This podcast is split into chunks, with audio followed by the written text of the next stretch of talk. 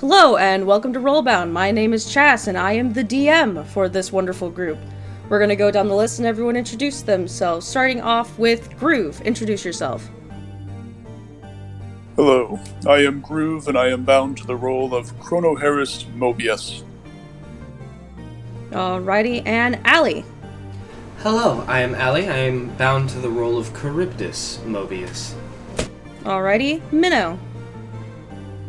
Hello, my name is Minnow. I am bound to the role of Lady Reverie. Awesome, awesome. Mickey. Hi, I'm Mickey, and I'm bound to the role of Maria. And last but never least, Joey. My name is Joey, and I am bound to the role of Winfrey McNeil.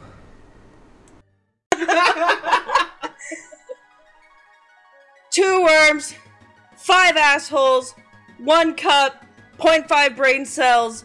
Let's go. I need la di da everybody to roll me initiative because we didn't do it last session because I didn't want to remember.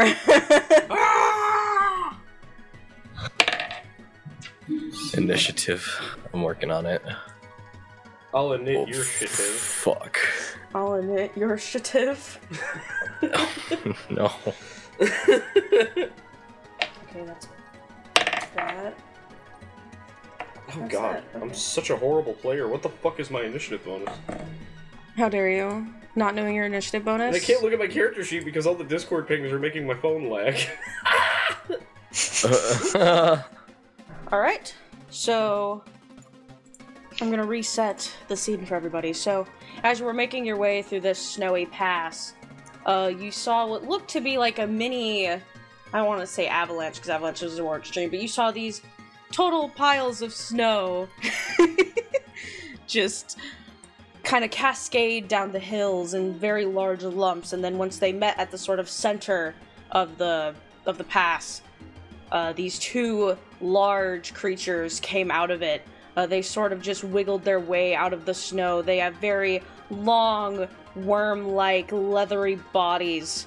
Uh, and they have very sharp teeth that look like they have been frozen over and just icy blue eyes.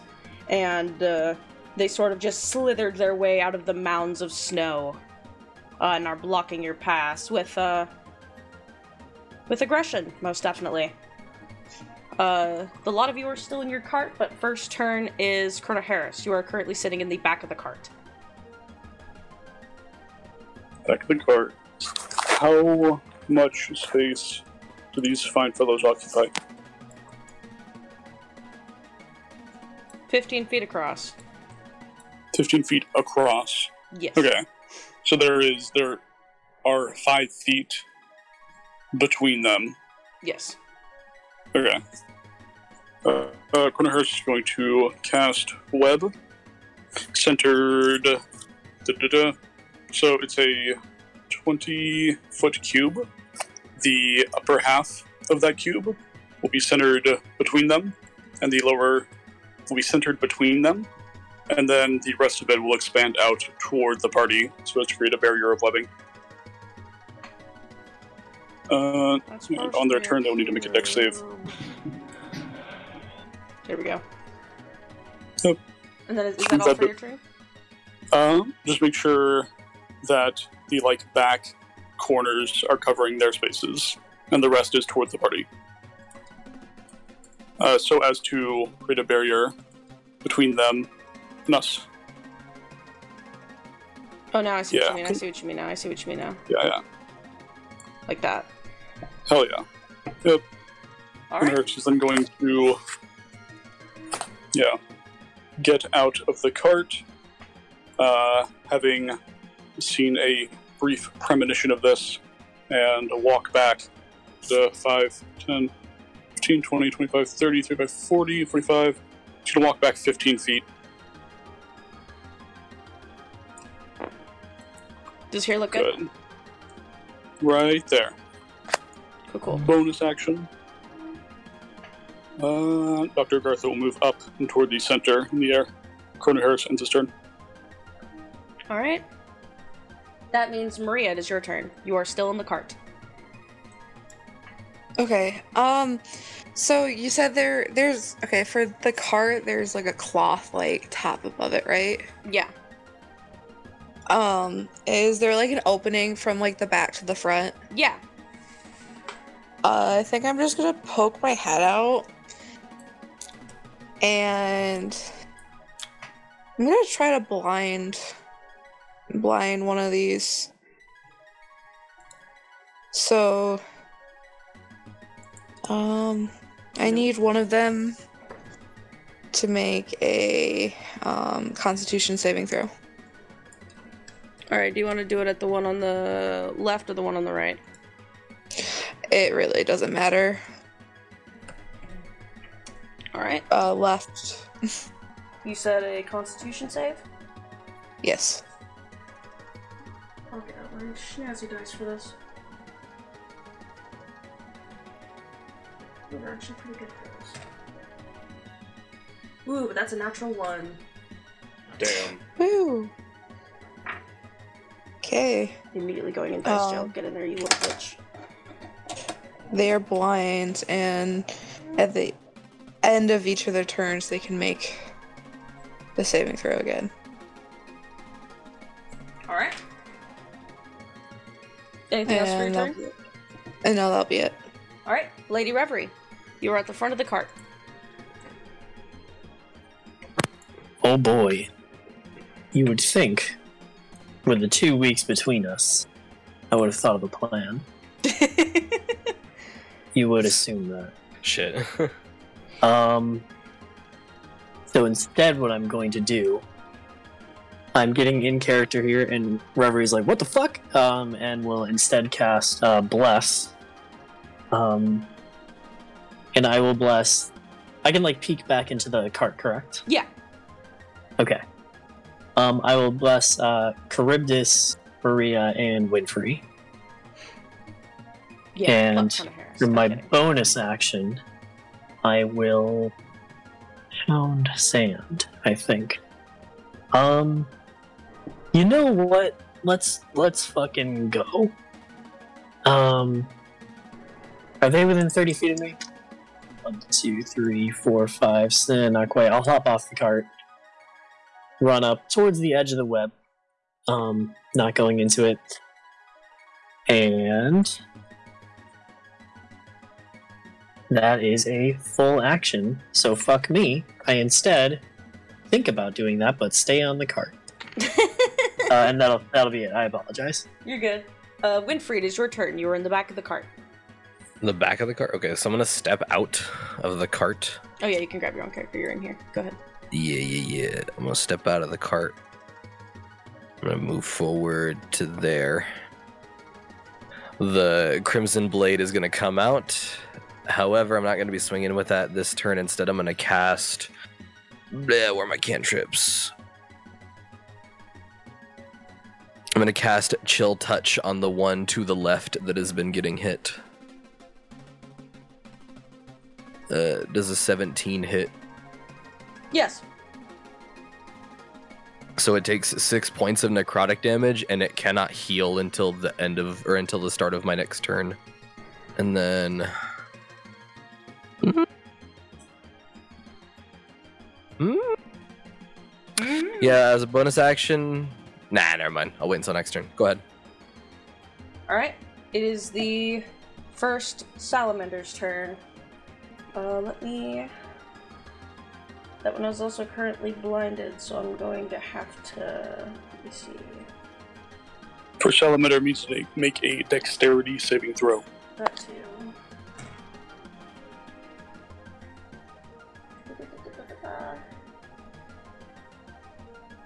That is a that is a six. The salamander is restrained until it uses an action to make a strength check against my spell save DC, and nothing else. It hasn't used an action yet, so it's gonna do that.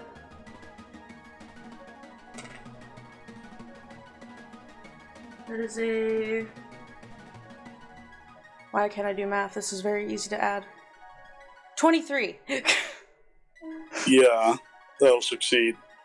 But he can't do anything else, so that means it is Charybdis' turn. You are in the front of the cart. Uh, if it was the blinded um worm's turn, it has to make a Constitution saving throw. Oh, thank you.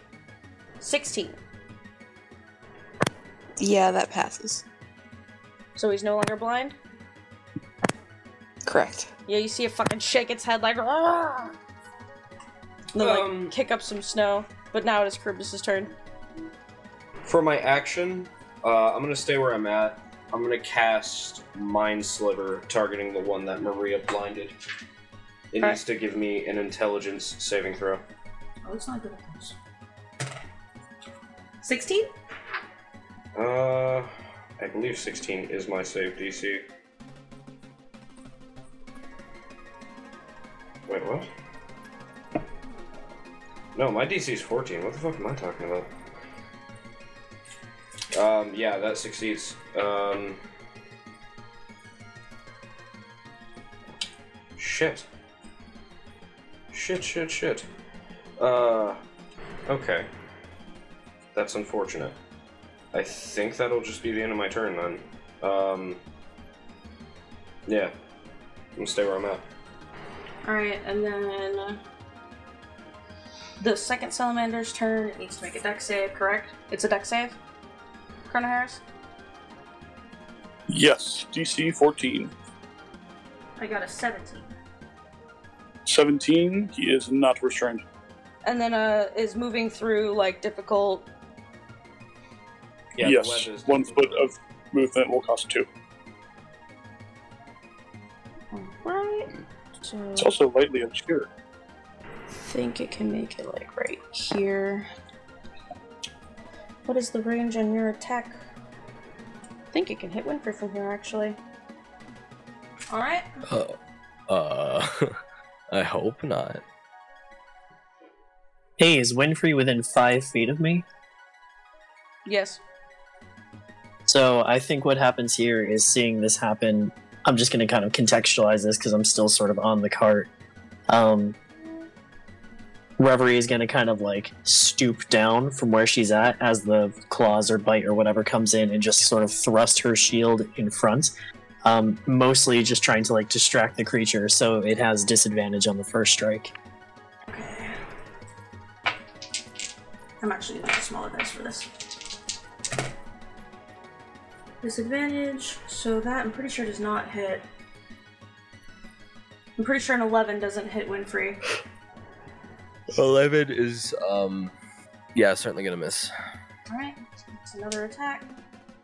And it's disadvantage just for the first one, right? Just for the first one, yeah. That one next roll for two.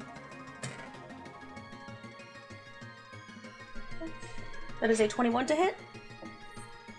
Oh, yeah. Alright, and then just to get it out of the way, I'm gonna make its last attack real quick. That is a 22 to hit, so that hits. Yeah, those both hit.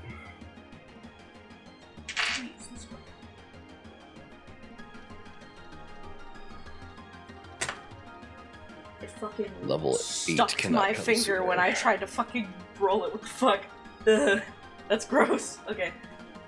Uh, so that is 11 points of piercing damage for the first one. That sucks. Okay. Uh, four for the next one, so you take 15 damage total, piercing damage. Okay, thank you.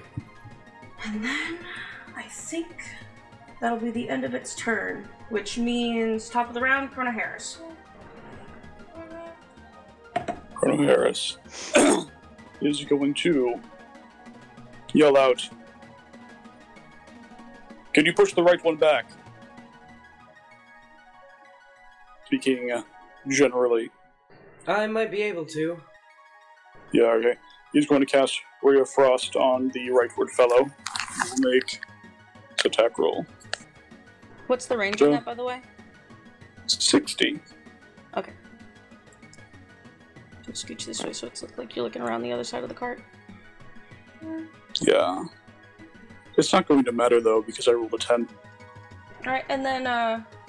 No, never mind. I won't do that right now. Uh, anything else for your turn, Colonel Harris? Da-da-da, checking this. No. Okay. As a, uh, a bonus action, uh, Dr. Agartha is going to fly in, give Winfrey the help action, and fly away.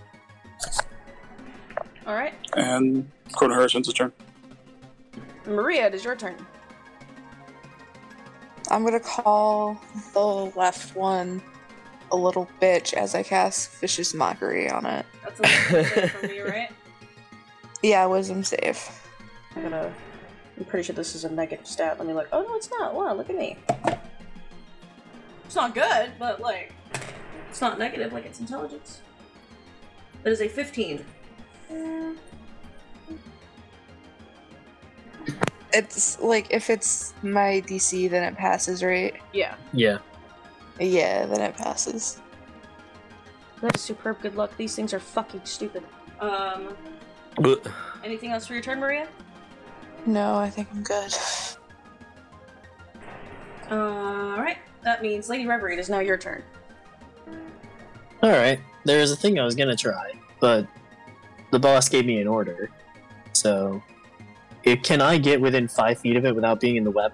The square's a little wonky. Or would I? Is this still within the web? Or I guess it's 15 feet, right? Yeah, it's 50 feet across.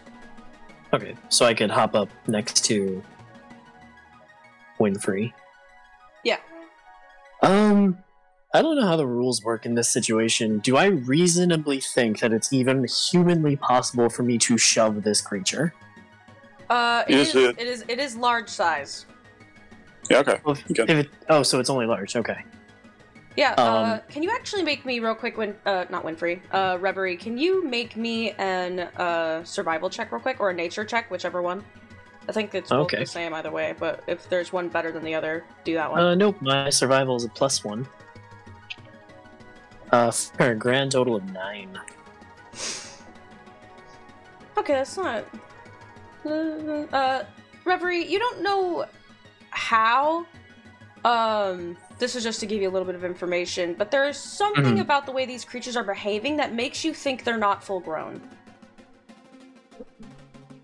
Sure. They still big. They're still big, yeah. but there's something Yeah, you that know- randomly makes Reverie think these things aren't full grown. You know, it's fine. We'll we'll go ahead and I will give this this bad boy a shove. Um, I'll try and try and push him. All right, make me. Make me. We'll do a contest. Oh God, I'm not proficient in athletics. I'm just now realizing. That's fine. And that's a three for a total of six. I got a 16. And that slightly wins. Uh, does this fail? I assume. Yeah. Okay. Uh, Chronal Shift. Chronal Shift. Reroll. Okay. And that do both of us reroll? Nope. Just uh, the girl. Just the girl. All right, baby. Worse. That's a five. Okay. You Well, can eat shit, D20. Chrono Yeah. Harris closes his eyes. He envisions the stellated spiral moving out of it, and he is just a moment before the failed shove. He picks up a rock and throws it at the creature, and it bounces off. And it hits me in the head, which causes me to fuck up.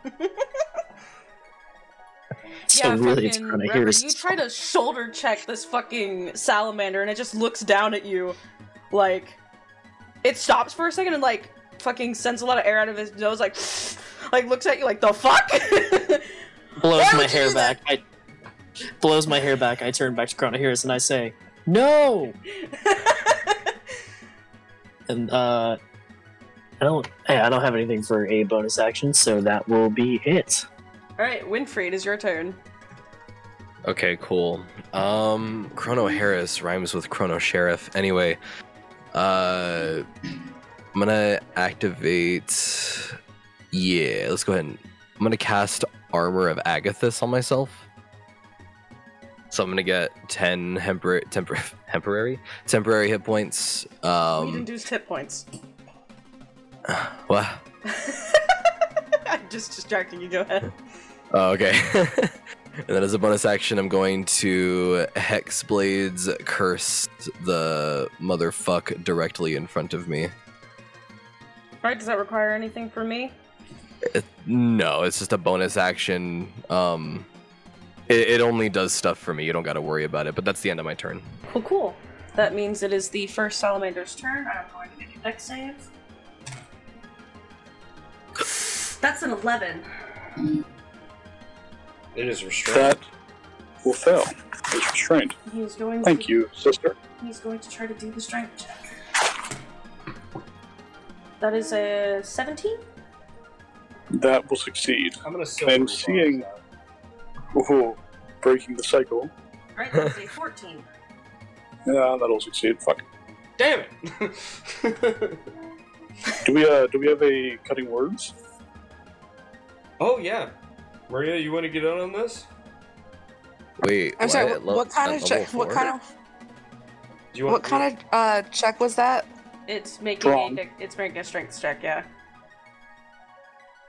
Um, because it doesn't say anything about saving throws. It just says an ability check, attack rolls, Yes. or damage roll. Yeah, it's It is making a making an ability strength check. check. so that is an ability check.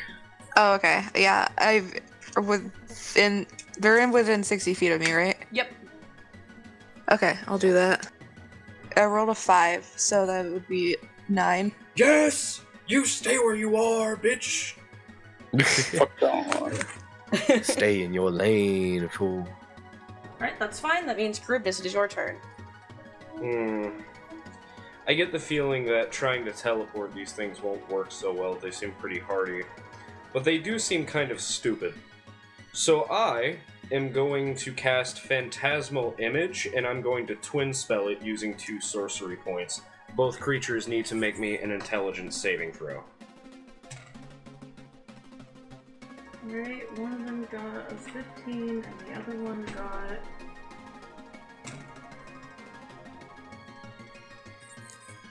Also a 15. These I'm thi- sorry. These things are For your stupid. loss. It's just they. I rolled the same dice twice, and they have a negative two. Um, No. damn it. Damn it.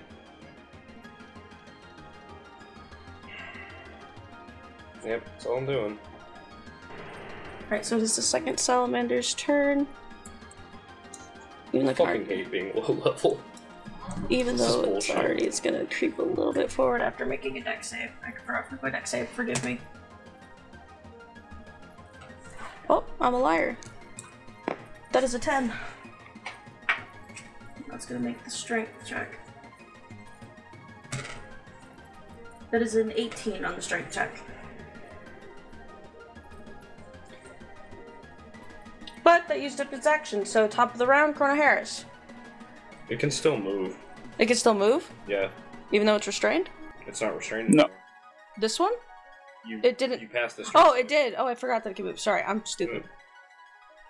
But it can't. It's just, just gonna menacingly wiggle closer to Winfrey and Reverie and then end its turn. Why is Claude here? Get out of here, Claude. Rude. I wanted to see how many I could get on the board while you're distracted. Okay. Chrono Harris is going to cast Ray of Frost, this time on the further one. Is a 14 hit. It just misses. Fuck! uh, I end my turn. Sorry. Lance profanity. That very pronounced fuck. You know, if I twin spell two vortex warps, we can just leave. Bypass these. Rude. guys. Why would we do that? We already we're already Because like, we can't fucking using hit a them. bunch of. you But we're using like 80 resources on them already. Yeah, and it's we have done fuck all.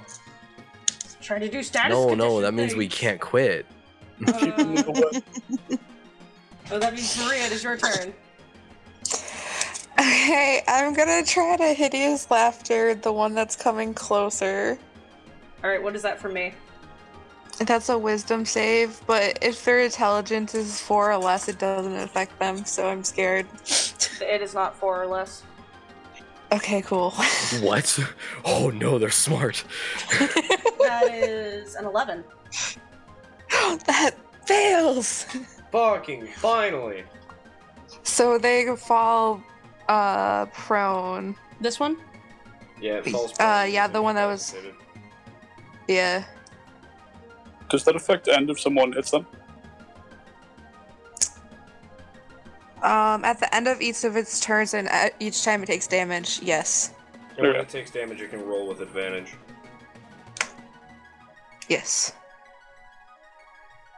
All right. Is there anything else for your turn? Um, who's the person closest to me? Charybdis. Uh, probably give her inspiration. Oh, don't give me inspiration. I've got nothing that I roll for. Oh, uh, then probably Reverie then.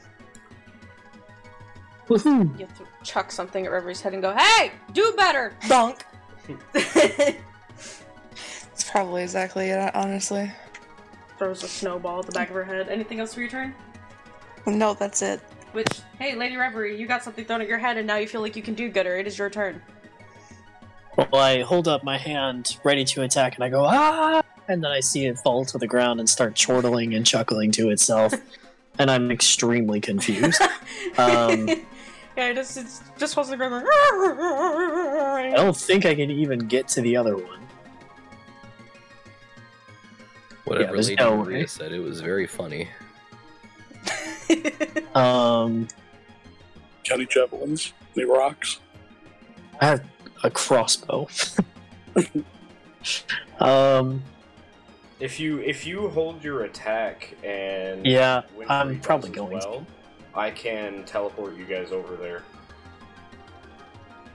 I mean, I was gonna say I hold my attack in case it breaks out of it. Um, so we'll we'll say that's what she's doing. If she all of a sudden ends up over there, she might just attack out of fear anyway. So, so that works.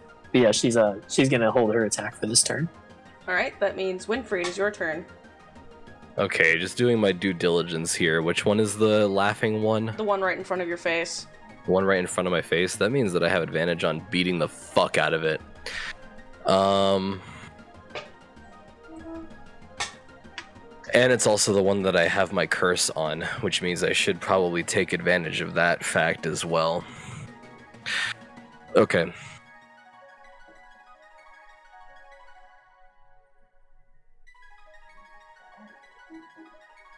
Yeah, so what I'm gonna do then, I'm gonna, as a bonus action, branding smite my greatsword, Mm-hmm. And then while it is prone, incapacitated, whatever you want to call it, from laughing its ass off, I am going to swing my greatsword at it. Roll it. It's a critical hit. Woo! Holy shit. Uh, hold on. I need to do math. uh, 22 plus 14, 36. Uh, plus, hold on.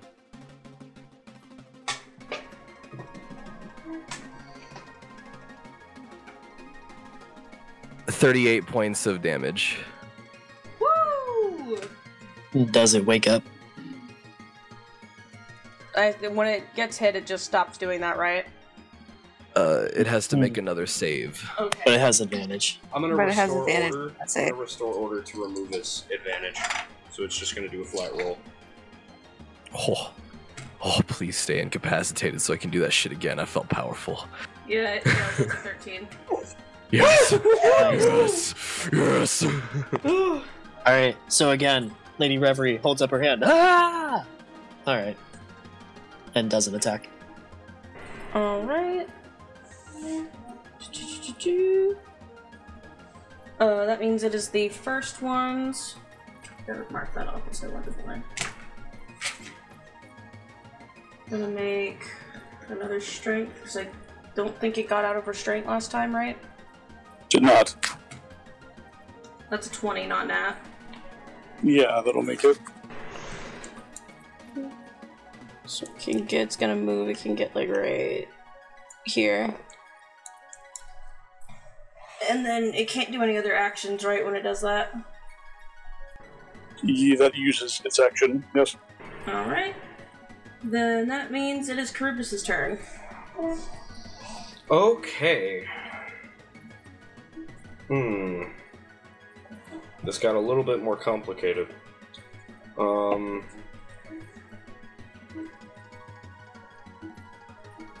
If Reverie is on the left side of the web, she'll be within range to hit that one, yeah? Right here? Yeah. Absolutely, because she would be right on its uh, right on its body because it takes up three spaces technically. I just didn't want the little circle to take up that much space because it looks tacky. Gotcha.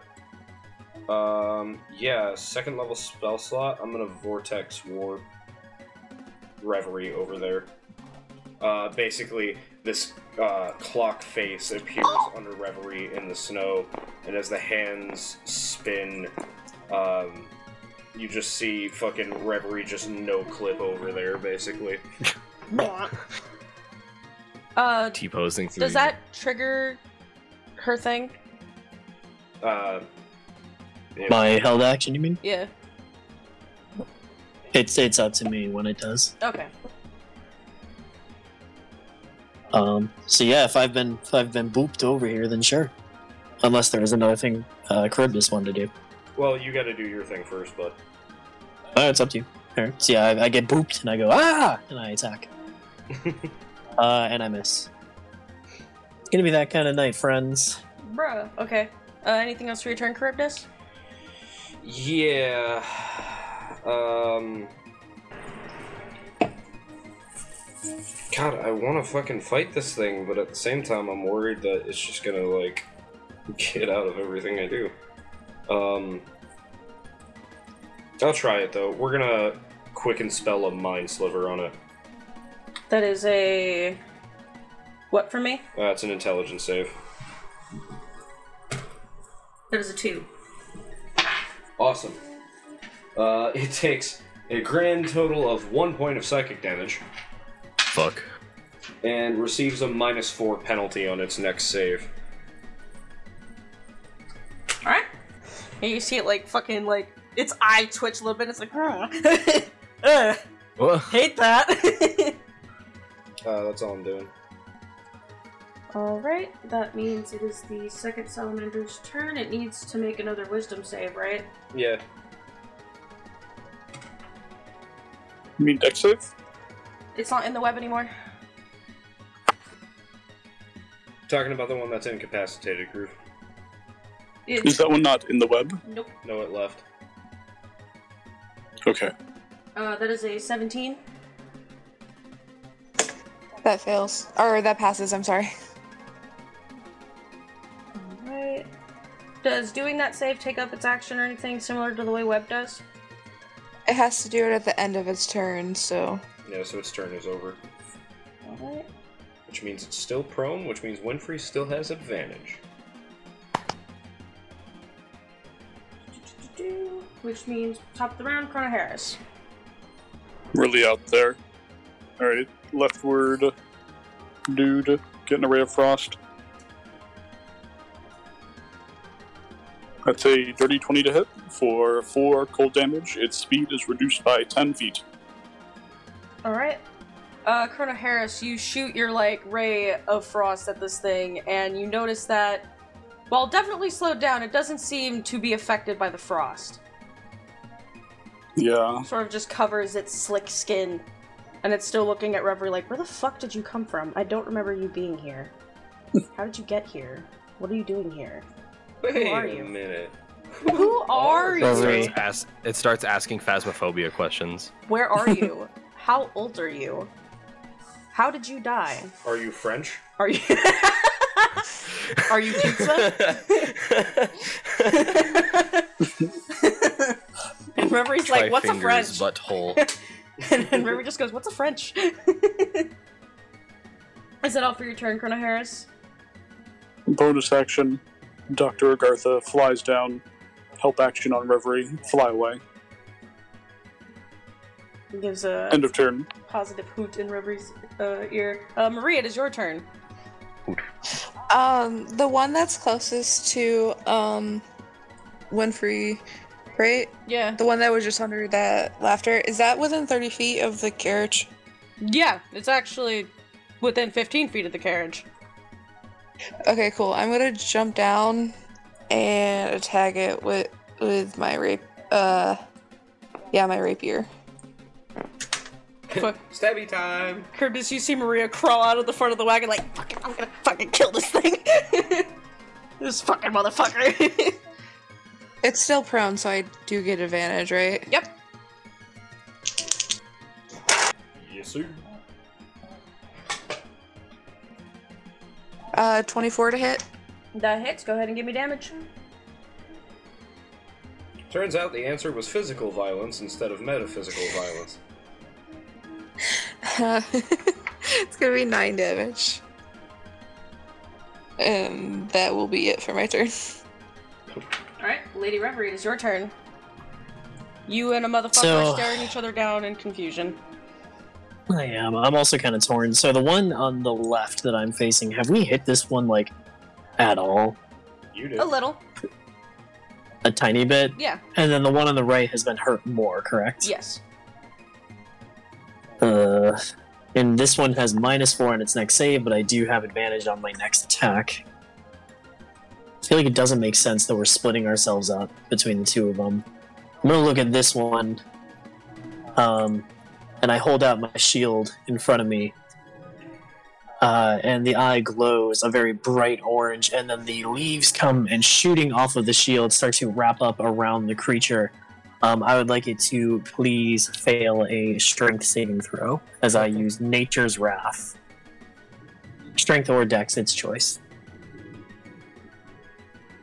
DC is 15. It has minus 4, right? Minus On three. its next thing? Minus 3, okay. Minus three. Uh,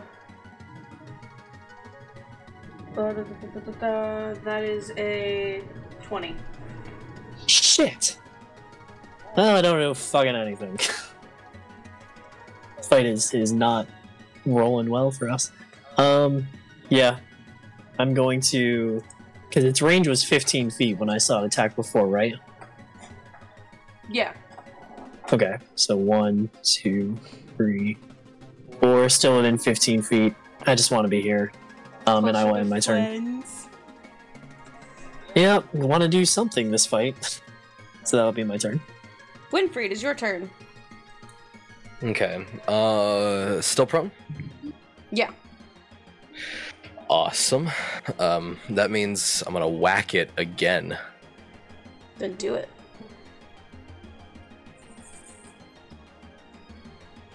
Uh, that's really bad. Does a 12 hit? It does not. yeah, I figured. Got a 12 with advantage? Damn. Yeah, have that's a. Oh, I do. I do. Hold Yeah. on. Hold on. That's a 16 to hit. That does hit. You're Woohoo. fucking crazy. 15 points of slashing damage. Uh, sorry, 17 points of slashing damage. Hexblade's curse. This thing is so close to dead, it's not even funny. You fucking like slam Oh your sword into it and it just starts fucking rearing its head and screeching and is panting Damn. wildly. There is just Bloody, blood fuck you, bloody. falling into the snow. Fucking multiple of its teeth have fallen out. Like, this thing looks fucked up. Uh, da, da, da, da, is that all for your turn? Yeah, Fucking. I hit hard and then I'm done. That means it is the first one's turn. It's still in web, so it's gonna make this.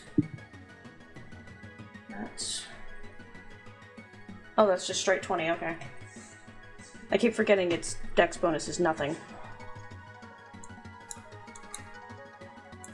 At least these nat 20s I'm getting aren't on y'all. Jesus fucking Christ. So it's gonna go here. It's gonna. That. The dex save doesn't take place of it, it's just the strength save, right? If it doesn't pass the dex. I believe so. So it's gonna make an attack on Reverie. That is a 19 to hit. Uh, that does hit. Okay. Just gonna do all three. Second one doesn't hit, I'm almost sure of it. Rolled a f- I rolled a two. And then. Nope, so only one of these attacks hits. So that's. You take six points of piercing damage. Alright. And I Ouch. think that's all it can do. Yeah, because that would take up all of its attacks. Cool, cool, cool, cool, cool. That means Charybdis, it is your turn. Hmm. So these guys are taking up like 10 foot squares, right? Because they're large. Yeah. So hypothetically, if I put an effect that was like between them and one space back, that would still be within five feet of both of them. Yeah. Okay. Oh, but is this worth it though? Uh, doesn't matter. It'll be fun.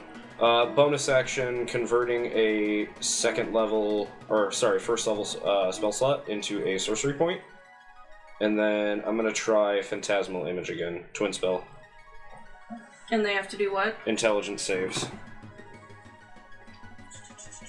Rolling for the first one.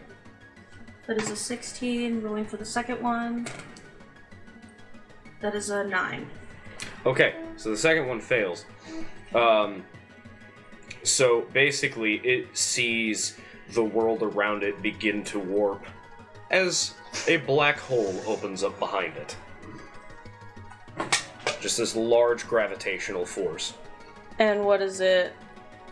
What is Uh, the spell? it perceives the uh, illusion as being real and must react accordingly. Uh, so my intention with this is it will feel a big gravitational force, feel itself getting sucked back, uh, and thus will be compelled to move closer.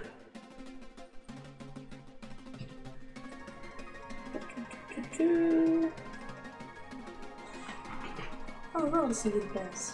See if it's gonna be an animal and run away, or be an idiot and drag itself backwards. Landed on even, so it goes backwards. Shoop. Anything else for your turn? Wait, that was the first one? I thought. No, the second one failed. The first one didn't. Oh, okay. The first one rolled a 16, the second one rolled a 9. Okay. I thought it was the other way around. That's fine. Um. When does that happen? They can also hypothetically deal damage with it. I just need to. Okay, since it gets pulled closer to it, it takes six points of psychic damage. Charybdis, tell me how it dies. Um, I think it like starts digging its claws into the snow as it tries to find some purchase from this phantasmal gravity well. Uh, and as it gets sucked closer, it like pushes its own body weight like against itself in a way where it dislocates its arms. Uh, and then that mixed with its other injuries just like causes it to black out. Yeah, so y'all just watch this fucking first one just crumble. You don't want to die normally, so I'll just do that. No. eh.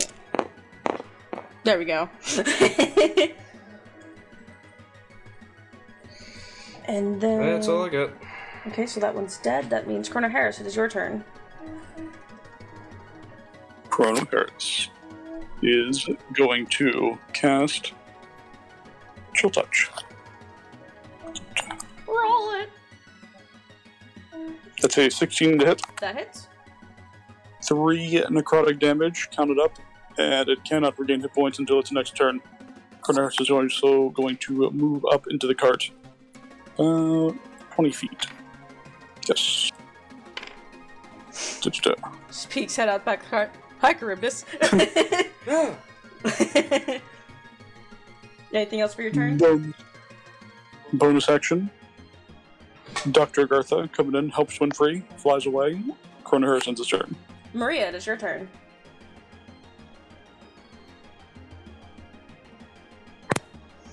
Um, I think I'm just going to run and attack the other one, I guess. Pew. Oh! Can I do that? I don't know how far away it was. Yeah, you can. Okay. You should be able to from where you are. He's a big boy. Yeah. Does a 20 not natural hit? Yes. Okay, cool. Could you imagine if I gave y'all fucking 20 AC creatures at level 4? that would be fucked up. You could hit it if you roll a 13 or higher, assuming your stats are maxed. But that's that's still really low. That would be fucked up. That's like 35% chance to hit. Fuck that. Uh, just 10 damage. And that'll be it. Alright, Lady Reverie, it is your turn. Smack it. Do it! Um, that is exactly a 16. That does hit. Neat. How's it looking? Uh, it's halfway having a bad time. Hmm. We'll make it more having a bad time. I'll drop a smite on this. Roll it!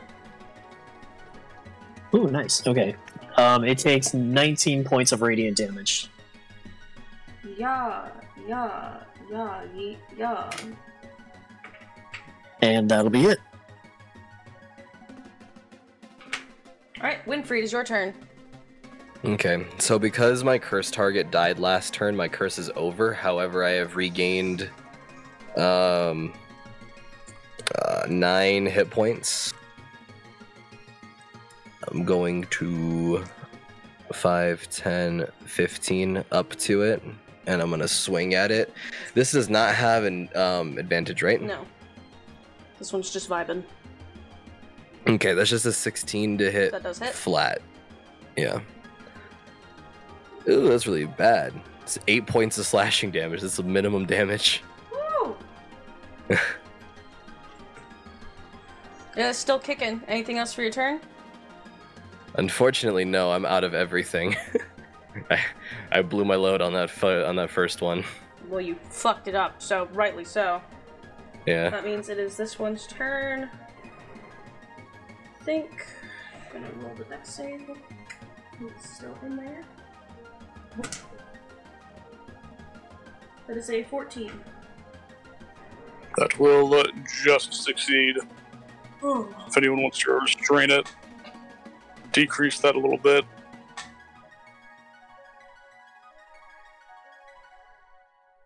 Guess not. Alright. Cool. I I cannot spend more resources than I have. Alright. So. Alright, it's gonna do. You're gonna see it rear its head back, and this giant, just mound of frost comes out of its mouth. I need Lottie. I think everyone fits into this. You gotta be fucking kidding me. I need Lottie Dottie everybody to make me a dex save. No, wait. Yeah. Uh, Charybdis, Maria, and Winfrey, you all still have Bless Up. Cool. What does Bless do exactly? Uh, it gives you a d4 on attack rolls and ability checks. Oh, that's not gonna help me. Uh, it doesn't work on saving throws. Sorry, not ability checks, saving throws. I apologize. Oh, apologize. okay. I, I had the I had a tab for Bardic Inspiration pulled up, and I'm stupid. Does Chrono Harris have any cover? Because he's in the cart. I forgot that, yeah, he, he, Chrono Harris does because he's inside the cart, yes. That'll give you advantage, Um, right? I it Uh, gives you a static bonus. I can double check. How much cover is it? Half, three quarters full? I would say half. Okay, so let's say plus two. Okay. Alright, so. Winfrey and Charybdis, you pass, so you will take half damage. Alright, so Chrono Harris, Lady Reverie, and Maria, y'all take 18 points of cold damage, and then Winfrey and Charybdis, you only take half. So nine. So nine. Yeah. I still got Armor of Agathys bitch. As the uh, damage dice comes in, one. uh, Chrono Harris getting blasted away is going to do a little something something, and with a little flutter of butterflies, he actually returns to his original state halfway through. Uh, still gets fucked up though. That is absorb elements. Alright, and I don't think doing that gives it anything else on its turn. Yeah, I think that takes up all actions. Yes, it does. Okay. So that is the end of its turn. That means, well, actually, it's gonna wiggle out of the web because it's sick of being in it. But like, it's probably gonna die before that matters. Would that give Yes, it would that give Maria an attack? Yes, it would give Maria yes. The creature is not smart. Um, I need a clarification. Does uh, reactions um generate like at the start of my turn, right? Mm-hmm. Yeah, How would it, how would it work if I wanted to use a reaction on my turn? uh, You still you still could. Rules is written. yeah. Although, honestly, Maria, my advice to you is just make the attack of opportunity. Trust me. Okay, sure, why not? Another not natural 20. Alright, Maria, don't roll damage, just tell me how it dies. It has three hit points left. Um, I think we're just gonna like um see it like not paying as much attention as it should be to them. She's just gonna like lunge forward and like like use her uh, rapier to just like drag down. Yep. Yeah, so like you see it trying to wiggle out of the web, and you're like, oh no, you don't. And you fucking take put your sword in the base of its fucking tail and drag down, trying to pin it into the snow. And you just see its like whole back sort of curl in upwards on itself, and it just goes, "Rah!" and then just slams into the ground, just sort of falling over into the snow. And exit combat. Hell yeah. Web goes down. Nope, actually, Psych Eltrask is here. Uh, roll initiative again, boss fight. Cure wounds on myself at second level to regain a few hit points. Um. Oh, you go ahead. Yeah, Chrono's gonna pop up out of the cart and begin looking, inspecting the corpses. How bad does uh, Chrono Harris look? Mm, he's fine. Oh, I like that I got that one to fall where it died, and that one to fall where it died. Yay. Okay. uh, Chrono Harris, make me an investigation check. You know it.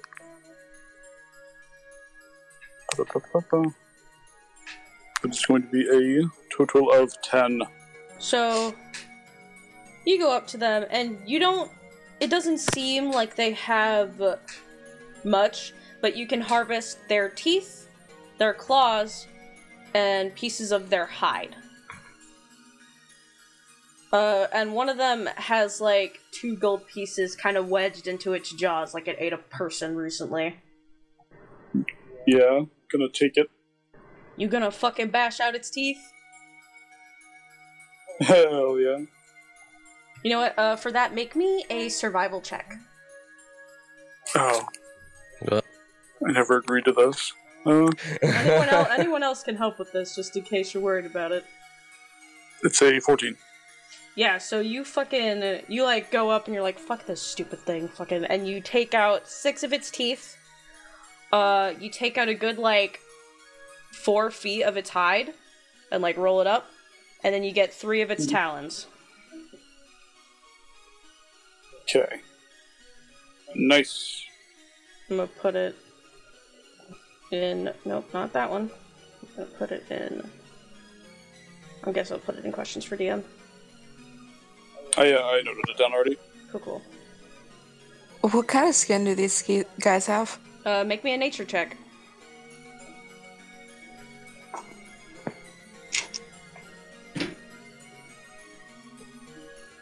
Um, I think that's a 19. Nature. Oh, it's actually 20. Yeah, so Maria, you can tell that these are adolescent frost salamanders.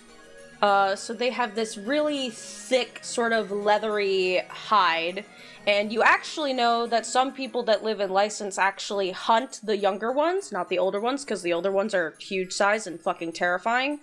Uh, you know that hunters actually find es- uh, estranged uh, young and hunt them for their hide because they're actually really good at making reinforced uh, armor for the cold. Okay, can I try to skin one of these guys? You want to take more hide off of it? All right, make me a survival check I'll help. with the make it at advantage because Charybdis is helping. Sweet. It also sells for a pretty penny because these things are hard to kill. I These got two are a stupid. Says 19. them. Yeah, so you managed to get like 10 more feet of hide, roll it up into fucking bundles, and tie it up. Take it off of the good spots on along their torso. How long does that take? Probably about 10 minutes. Oh Jesus, y'all cut fast. Um, It's very easy to cut through, despite the fact of how like once they're dead, like it's it's still easy to cut through, but it has that like extra reinforcement. Yeah, I was picturing like Arthur Morgan skinning a deer in three seconds flat. Um, uh, how does? That's because it fades to black. Uh, yeah, how's um everyone looking by the way? Um, Because I have some healing to go around. I think we're okay right now. after absorbing whatever the hell keeps these things alive from the Hexblade's curse, Winfrey's looking great. All right, I'll give myself eight. Nobody else appreciates me. Just kidding. Just, Uh, okay. Hate me, you don't appreciate anything that I do. Yeah, I only took nine I- damage, so I'm good. Cool. All right, in that case, yeah, uh, I'll heal up myself a little bit, make sure everyone else is good to go, and then I guess we'll keep going. Sorry, I was having fun throwing them off the board. Uh, yeah. So, Y'all continue going? Mm-hmm.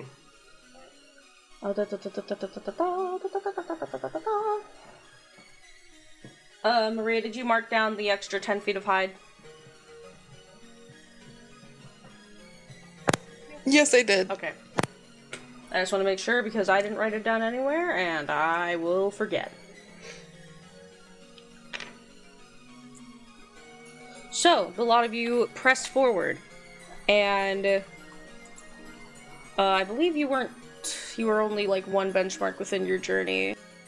Charybdis just gives like a sigh of relief um, as all of that shit just wraps up. She just kind of looks down uh, at her hands and kind of like pulls out the wire sphere and says, "I, I feel like I'm falling out of practice or something. Normally that was easier. Um." She just kind of looks up. And then, like, kind of reaches behind her, and, like, rubs the back of her neck, and then feels the fucking handle for the crossbow she's had on her back the whole time, and then just. Ah. Right. Forgot I had that. Winfrey's just gonna head back into the cart, obviously drained. Charybdis never actually left the cart. So, I believe you were only on the first couple hour trek of your whole day's worth of journey, so let me.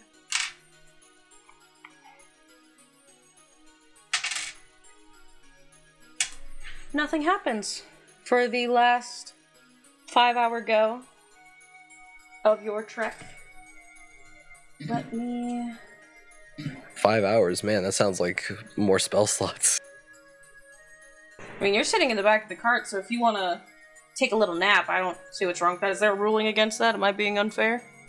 Not as far as I know. I will also take you up on that, though. And do a cheeky little short rest myself. Yeah, anyone who. Everyone but the person driving, which, sorry, I guess, Chrono Harris, because I think he's the one driving. Uh, Reverie is. Oh, Reverie is? Unless Chrono Harris wants to come sit with me. Far back of the cart. Oh no. Damn. Yeah, after about four hours into it, actually, um. I would like Chrono Harris and or Charybdis or both to make me survival checks. Sure. You got it. Ooh, not good. That's a four. It's a total total of eighteen. Chrono Harris, you actually know, even if it's out of your way, that if you kind of veered off for like maybe like two, three hours off to the uh, right, that you'd actually be heading towards the city of Icewind. Since you're at the halfway mark, just about. Let's see. Uh, refresh my memory. Why is this significant? Uh, I mainly offered in case y'all needed rest, anything else, uh, or wanted to just stop. That is. I'm more of just saying that you know where you are. On, on the map. You know that you are nearby to the city, the mining city of Icewind. So you know that Okay, you're so you know that you're making good progress because you know that you're in the area where if you just veered off you would be at another city. Nice. But not the city that the Crowleys are at. No. The Crowleys are in Snow's Reach. Okay. Um, another thing is Charybdis. Um, you take a little nap for a short rest, Mhm. and uh, as you're sleeping, you kind of feel like you wake up. Except when you do, you're in a place that kind of looks like like the surface of the sun, but there's no heat.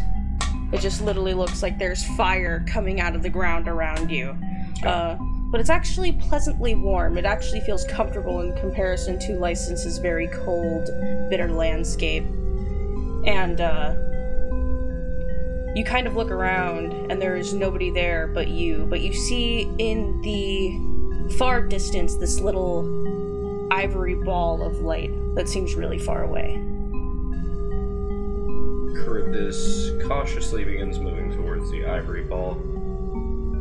And you start to hear a voice that just says, Charybdis! Charybdis! An urgent voice, and it's actually a voice you haven't heard in a long time. Uh, it is your sister, Saurus. You don't see her, but you just hear her voice urgently calling for you. Charybdis! Charybdis! Version of this yeah, dead sprint. And as you're getting closer, it sounds more and more panicked, like Charybdis, Charybdis. And then you get to the light, and you see a flash of light, and then you wake up. Um, yeah, she does that thing where she startles awake and she's breathing really hard, uh, and she's just like looking around. Saurus. Oh. She just like rubs her head. Chrono Harris is uh, staring deadpan. Did you have a dream? Yeah. Also, Charybdis, you take one point of slashing damage as you feel a awful pain in your wrist. Do you look? Yeah. You look, and it looks like someone has cut the visage of a vanity mirror into your arm. Like a maybe not a vanity mirror, but like a makeup mirror that you set down on like a table that has like a thing that you can rotate it to turn it up and down. Mhm. It looks like someone has taken with like a fucking laser and carved it into your skin. Right under your other mark. That's new. It certainly is. Uh, does Chrono Harris know anything about this? Uh, you know, Chrono Harris, make me an Arcana check. You got it. It's going to be a 22. Chrono Harris, well, you've never seen this specific phenomena before. You know that there are instances of people getting maybe not divine intervention, but you know that there are sometimes if someone else's force of will is so strong, or even someone's own self of will is so strong, that they will get many premonitions. Uh, especially those tied to your or any similar types of magic, that sometimes your will can manifest in the form of small premonitions or visions, and sometimes it will get imprinted in a way. But where it directly comes from varies from case to case, and it's never obvious if it's the person's own will, if it's someone else's will, if it's another power, if it's a divine or otherwise power. It's a random phenomena that comes from um, just someone, somewhere, or something's force of will onto a person in a cer- certain veins of magic use. Hmm. Uh, Harris considers this, but will not say it. Instead, he'll simply smile and. Hmm. It means Soros is thinking about you. It sounded like she was in trouble. In what way? Her voice was getting more urgent, panicked almost. Hmm. Could that have been fear for herself or concern for you? I don't know.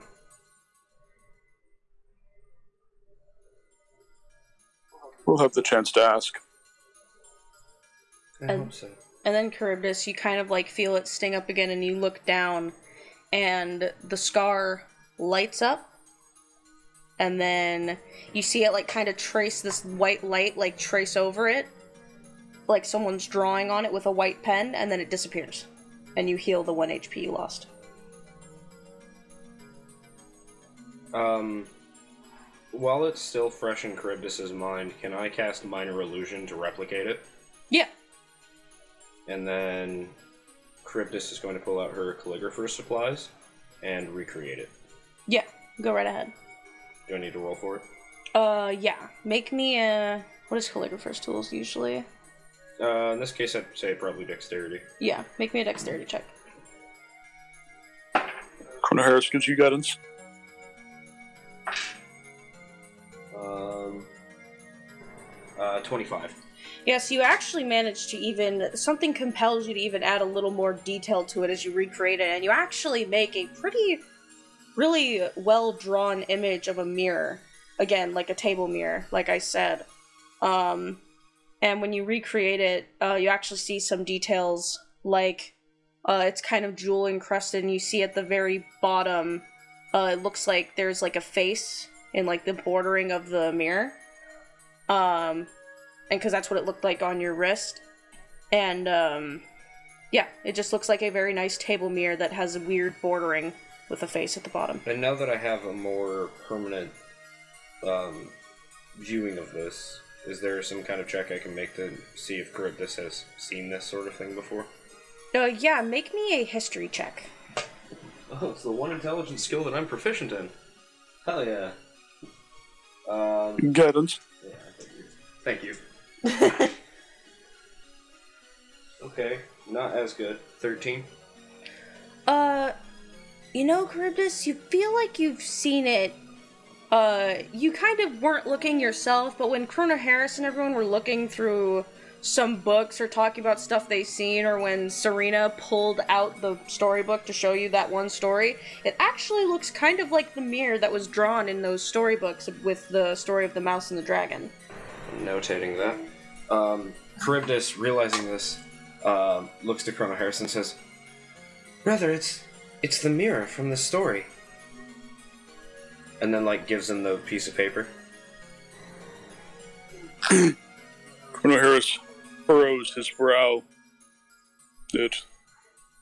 It is, but what could this mean?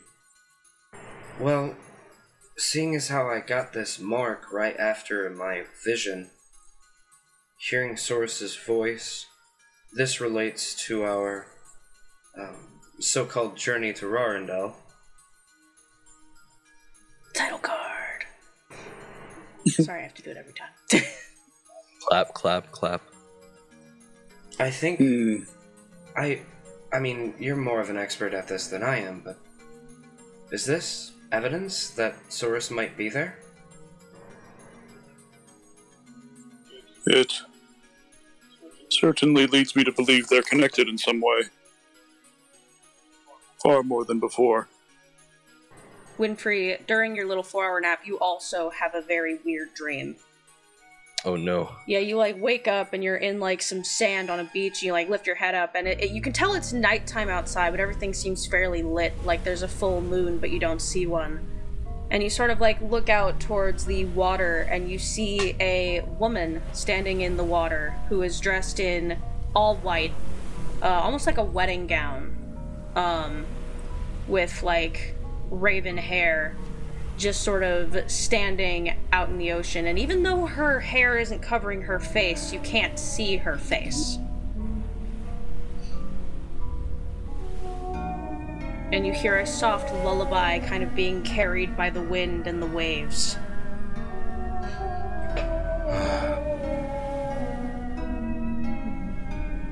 Who are you?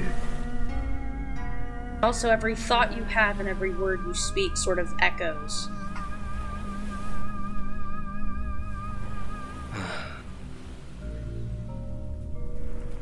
Well, that's a not bit ominous, is it? Hello there. You do not get a response. You see, like, the waves, like, crash up against, like, her left side, and she doesn't even flinch. Like she's a boulder in the sh- in the shore, unmoving. I must be dreaming. I'm gonna approach the woman. Yeah, when you walk into the water, it is deathly cold. You don't take any damage, but it just it fills your entire soul with just bitter cold. Do you continue to approach? Yeah. Yeah, about where she's standing. For her, it's only like knee deep, but for you, it's like waist deep. You get to this woman, and she's just standing there, and the lullaby, once you get to her, is much louder, uh, as if you can. As if she's singing it, but you look and she doesn't have a face at all. In fact, you can see through where her face is supposed to be into the sky behind her. And you see where a face is meant to be, it sort of fill up with blood. And the blood sort of forms into like this bubble and then weaves its way into a face. And the face, not moving with the head of the body, sort of cranes to look down at Winfrey. And then you just hear a voice that says, and then this huge wave very suddenly very unrealistically forms like you're watching a video going in like fast motion you just see like the wave the size of a fucking tsunami rise and fall over you in a matter of less than 10 seconds and then you wake up Of course. Good morning. 8 p.m. Good evening. Uh, did you sleep well? Relatively speaking. and winfrey you feel a very sharp pain in your hand like horrible fucking pain it literally feels like someone sliced your hand open and put a wedge in to split your hand open and you see something start to come out of your hand itself literally coming out of your palm. Oh, hope you're paying attention to this. and you see just blood start to pour out of your palm onto the ground as something just continues to protrude. And it keeps coming out and coming out and then it just fucking falls and clatters to the ground and rolls to the other side of the um cart. You take five points of piercing damage and your hand doesn't reseal Cornelius is gonna pick it up. uh Chrono Harris, you lift it up and it looks to be like uh like a mini compass, but it's built really weird. Like it looks like it's made out of just scrap pieces of metal that turn instead of it being like a solid circular object that has like north, south, whatever. It literally looks like it's made out of multiple like curved ring blades and the little notch that points to north, south, east, west just kind of turns on its own and right now it is spinning wildly and it's covered in blood. Hmm. Prestidigi- digitation, clean up the blood, turn it to Winfrey, uh, seemingly uncaring about her wounds. And he will raise an eyebrow. I'm gonna hold out my currently bleeding and destroyed hand. I'm gonna say, I would like that if you'd please. Hmm. What is that? Don't know yet. Gonna figure it out. Fair enough. Harris hands it over. Holding it in my broken hand. Um. Does the spinning stop? Does it focus at all? Not really. It kind of does and wavers on like the direction you're going for like a split second. Like it kind of just wiggles there and then it keeps spinning ridiculously fast. Hmm. Either we're not close enough, or we're way too close to what this thing's trying to point to. It also uh, make me a perception check, Winfrey. Sure. Joey, nervous laughter. What the? 23. You kind of look very closely because you notice that there's something weird. You thought that it was just shining from like light coming from the front of the uh, cart into the uh, back, but you actually notice that it has this very soft, almost not noticeable red glow. Like you gotta really like kind of squint a little bit to notice it because it's so dim. Can I. Is there anything that I can roll to see if I understand what this is? Uh, you can make an Arcana check. Alright, let's do that. Chrono Bobo would also like to make an Arcana check if you may. Yeah, go right, go right ahead. Um, that is significantly terrible. It's a 7. Yeah, Winfrey you have no idea, Yeah. and this thing fucking came out of your hands, so already it's goddamn bullshit. Yeah. Got you, I got you. 21. Chrono Harris, you've never seen in person a phenomena like this. Um, just many weird things happening at once. You've never heard of like items just popping out of people's bodies for fun, um, with seemingly no purpose or without them summoning it in any way. And this again doesn't seem divine in any way. This seems like completely random. Um, but you would assume that if it did just happen out of nowhere, that it would have to be symbolic in some kind of way, due to the nature of what you just saw happen to your sister. Hmm. It's certainly representative of something. But other than that, you can't quite glean from it because even just with your kind of ability and connection to magic, it doesn't even have its own. Like, you can tell the item is magical, but it doesn't have, like, an active effect. Like, it's not like a magical item that you can use. You can just tell that the item itself was forged in magic. But you, but you can't mm-hmm. be like, oh, this thing does this from it. It's just magical, in essence. Are you able to Uh. identify it? You know, I was just about to look at that. Here it is. Hmm. On one of those spell books, at excavation sites, there was a spell I could hmm, convert a bit. Perhaps we could glean some of its properties. I'll need. Da-da-da. Identify as first level, yes? Yeah. It is. Yep. Okay. I would need uh, two hours and about 50 gold pieces worth of ink. Hmm. I am certainly interested, though. May I? He reaches out his hand. Give me a moment. And I'm gonna um take the compass and I'm gonna see what happens if I try to put it back into my hand. Uh, it fucking hurts really bad and just looks like you're shoving metal into your hand. So I can't like so so when I like apply pressure, Yeah. um like if I close it and then try to almost like putting a bandage on a wound kind of way is what I'm trying to do because there's like a slice over my hand. So I'm not trying to put it in like long ways, I'm trying to put it in flat. It just it just pushes against the wound, nothing Yeah. happens. Okay. Hmm.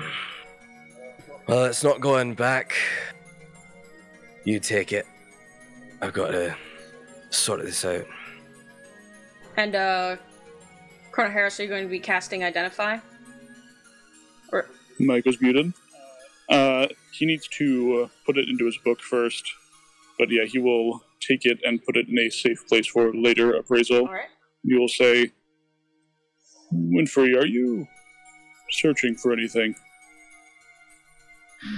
Well, I'm searching for a lot of things, but nothing in particular. I think I just got myself a bit of a lead.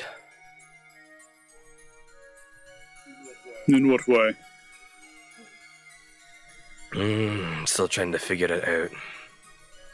If it ends up being important, I'll let you know. But for right now, it just seems really, cryp- really cryptic.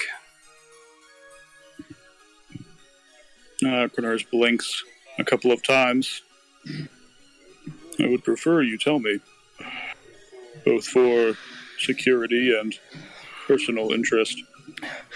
It's a faceless person with no discernible features.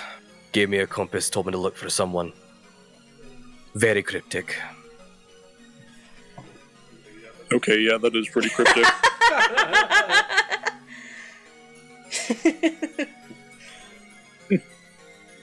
hmm. Uh, so yeah, Chrono Harris doesn't know anything about that. Does uh, does Chrono Harris know anything about the the symbolism of dreams in this universe and what that may mean? Uh, make me a.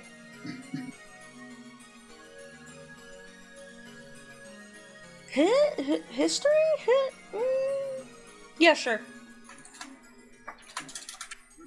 Okay. That is going to be a total of. Come on. 17. Chrono Harris said, "Give me all the intelligence rolls." A little, uh, on a seventeen, you know that. Let me think. You know that people have weird dreams all the time, and that some people again, a manifestation of either yours or someone else's will, or something is trying to tell you something that sometimes dreams can make weird things happen. You also know that some people are inclined towards deities or patrons or another person or have some sort of mental link to things that allows them to be communicated with through dreams. Um, you know that while this doesn't look like it to you, Chrono Harris, you also know that the Overseers Guild sometimes communicates with people through their dreams, but there has to be a few steps before that can even happen. Mm-hmm. Mm-hmm. All right. You perhaps have you perhaps made a contract? Huh? Um. Why do you ask? Hmm. In the symbolism of dreams, such cryptic messages could be those from a hmm, a contract holder, or perhaps someone you are indebted to. Well, I am a contractor. A contractor, do you look to any higher power?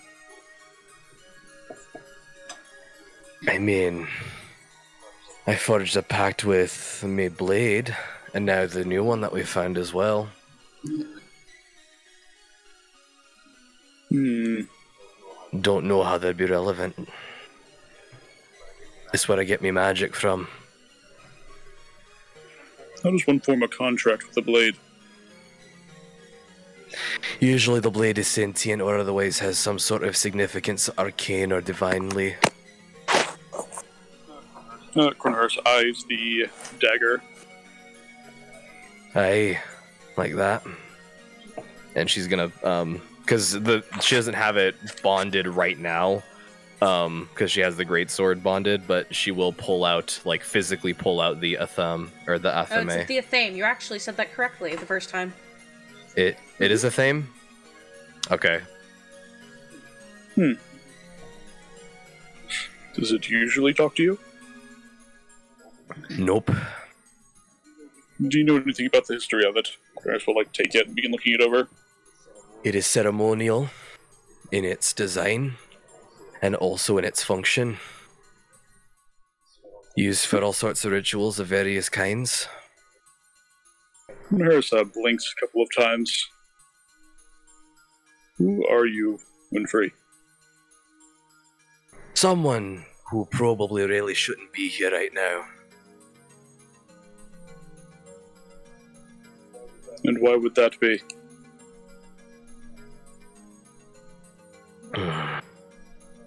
There are many things I'm bound to via secrecy. Part of the contracted piece of the job, you know. Being in public is kind of an oddity unless we're looking for something, which I happen to be doing. Well, aside from riches, anyways. Hmm. Uh, Chrono Harris, due to his, his the the circumstances of his background, has an odd idea, and he is simply going to say something to try and elicit a reaction, studying Winfrey's face. But he will say, "Eldritch Sisterhood." Winfrey's gonna kind of like squint her eyes for a second, and she's gonna say, "Yeah." So Winfrey's gonna um, squint at Chrono Harris and say, uh, "You've dealt with them before." Hmm. Perhaps. In what way are you related to them? Or is my inference correct? I don't think you need to say what that inference is. Well, if we're being frank with one another, no, I'm not. How do I say? You're not I what? act- I actually don't know how I say. How do I say? How do I say? With um, A member of the organization? Yeah, those. Joey Tired Brain. Affiliated? Affiliated was the word I was looking for. Thank you. Got your back, Boo.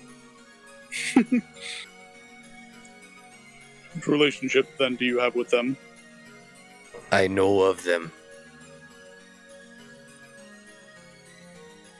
Hmm. And yet you say you're a contractor. I. My work is adjacent, but not related. That's far more concerning. What then do you contract with? He can call me a freelancer. Hmm. And who then are you contracting for? Well, right now, with you lot. Hmm. He grips the blade a little tighter. Explain yourself. Were you not there? No, you wouldn't have been, would you? Back on the cruise ship, there was a moment where Charybdis and I were making sure neither of us would be at each other's throats for the entirety of the journey. She asked me what I could do, she told me what she could do, and at the end I said, We have a deal. Not thinking about it, I signed off on a contract saying that until we discovered this place that we're journeying to, I would act as your ally. Hmm. And Chrono Harris uh, determined the validity of this claim. Uh, make an insight check. To kind of help out with 22. to kind of help out with this, by the way, um, Charybdis will say, "Oh yeah, I remember that. You did say you, and I quote, you've got yourself a deal." Aye. And if either of us break that deal or break that contract, it could spell very bad things. Hmm. Most It's a win win for you and a win lose for me if you think about it, really. well, I assumed you had some intermediary for which you worked, but you say you make this contract yourself. What then gives you that authority? I just kind of motioned to the dagger in his hand. Hmm. Uh, so it's not currently bound to you, but it is a magical knife. So does it seem to? Does it seem sentient? Connor's gonna shake it. Shaking dagger syndrome. I'm gonna be honest, dude. I have no idea if that shit's sentient or not. I never thought about it. That's also how I find out if people are real. I just run up and start shaking them. You know what? Uh, I'm banned from when- Wendy's. Chrono Harris, when you shake the weapon, the entire cart, and everyone can hear this, just fills with like indistinct whispering, just like like not that fast, but like just weird whispering, and then when you stop, it stops. I guess it is then. You know when cats are like very slightly pissed off, but not enough to act on it, so they just kind of like squint at you. Yeah. Winfrey's getting the shifty eye right now. Charybdis. Hey, don't look at me. I made the contract. I didn't know if it was actually going to be able to think for itself or not. I just knew it had crazy magical and powers and shite. and you said its name was Athame? No, that's what kind of dagger it is. I never asked its name because I didn't know it had a mind of its own. Hmm. Speak, Athame. The cart just fills with more scary whispers. Oh no, it don't work like that. You don't demand things from it, it demands things from you. Um, does the whispering sound like celestial? No, it, it is not any languages, or either that, or it's so. It's so many quote unquote voices at one time that you can't make out a language because it just sounds like noise. It is straight up ghostly white noise. It actually kind of like not Indeed. enough to do damage, but actually anyone who hears it, save for Winfrey, actually kind of hurts your ears a little bit. Just very uncomfortable feeling, but obvi- it's not obviously not like a magical like spell or effect or something that can deal damage. It's just a, the the sound is so pinpointed that it just hurts your head a little bit. Hmm. This sucks. Winfrey, are you familiar with the scientific method? Hypothesis, observe. Something else. Yes, that's enough. Chrono Harris throws the dagger out of the cart. Oh, um. Well, shite.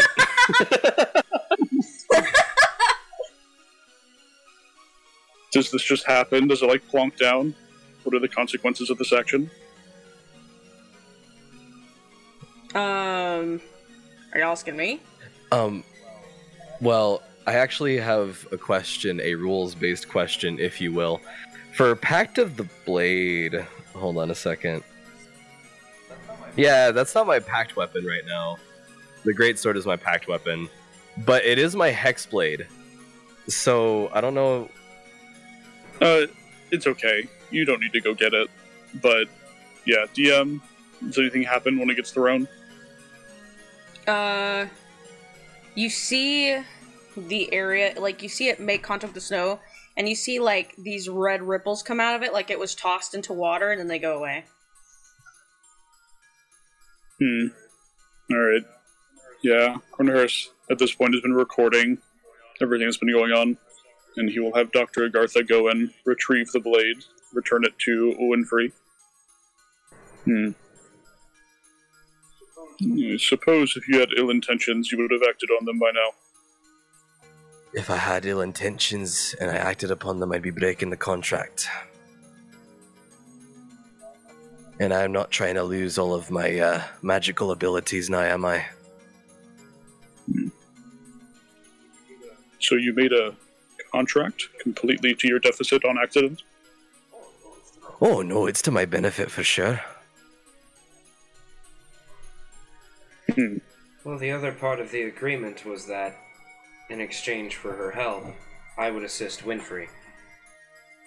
Aye. And when it comes time, I'll let you know.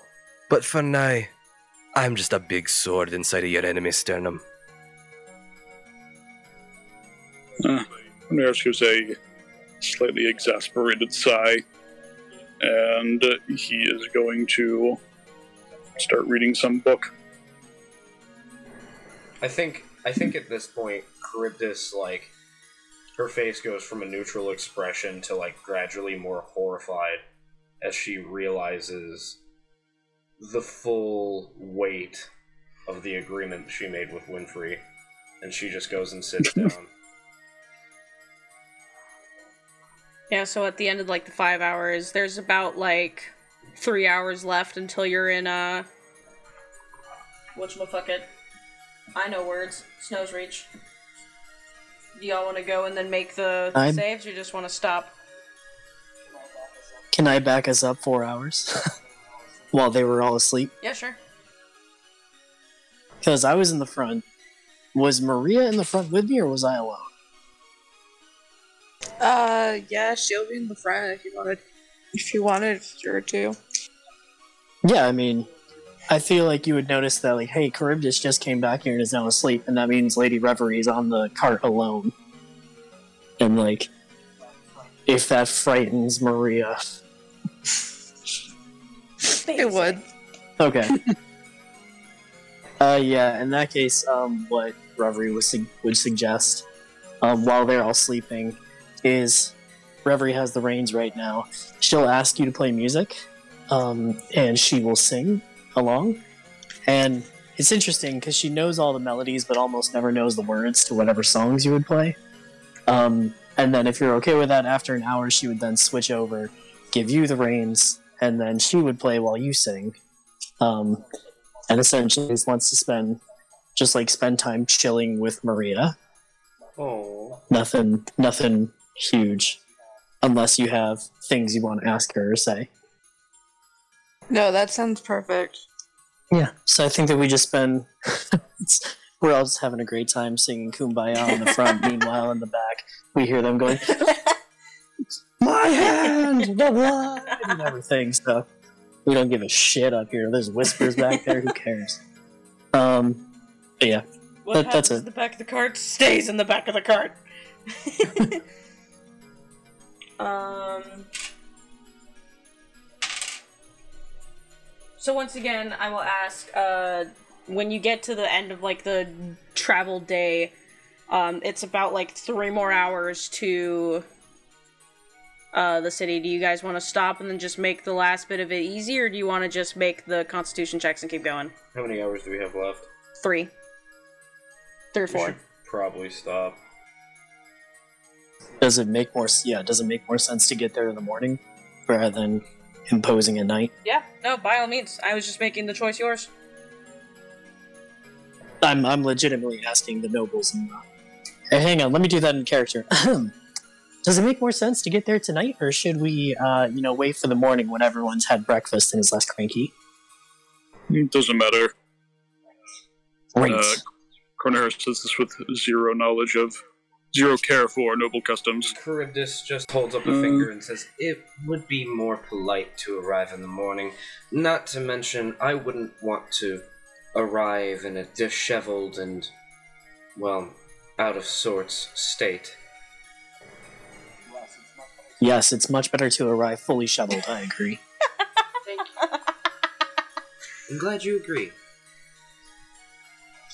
I don't know what shoveled I don't means. either, but As opposed to disheveled.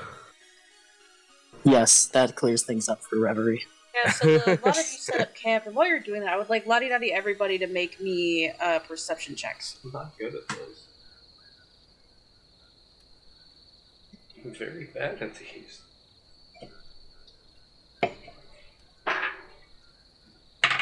Oh my god, I rolled above Oh, a but ten. that's actually a really good roll, so it doesn't matter that I'm bad at them. Oh, I almost put that in the wrong chat. I chat. put in rolls for me plus and Donka. I just saw this cat you posted in chat, and it's an excellent cat. Alright, we got a 19, an 11, Percocet. 13. 25 Percocet. Hey, that was the word I was trying to remember last night. what?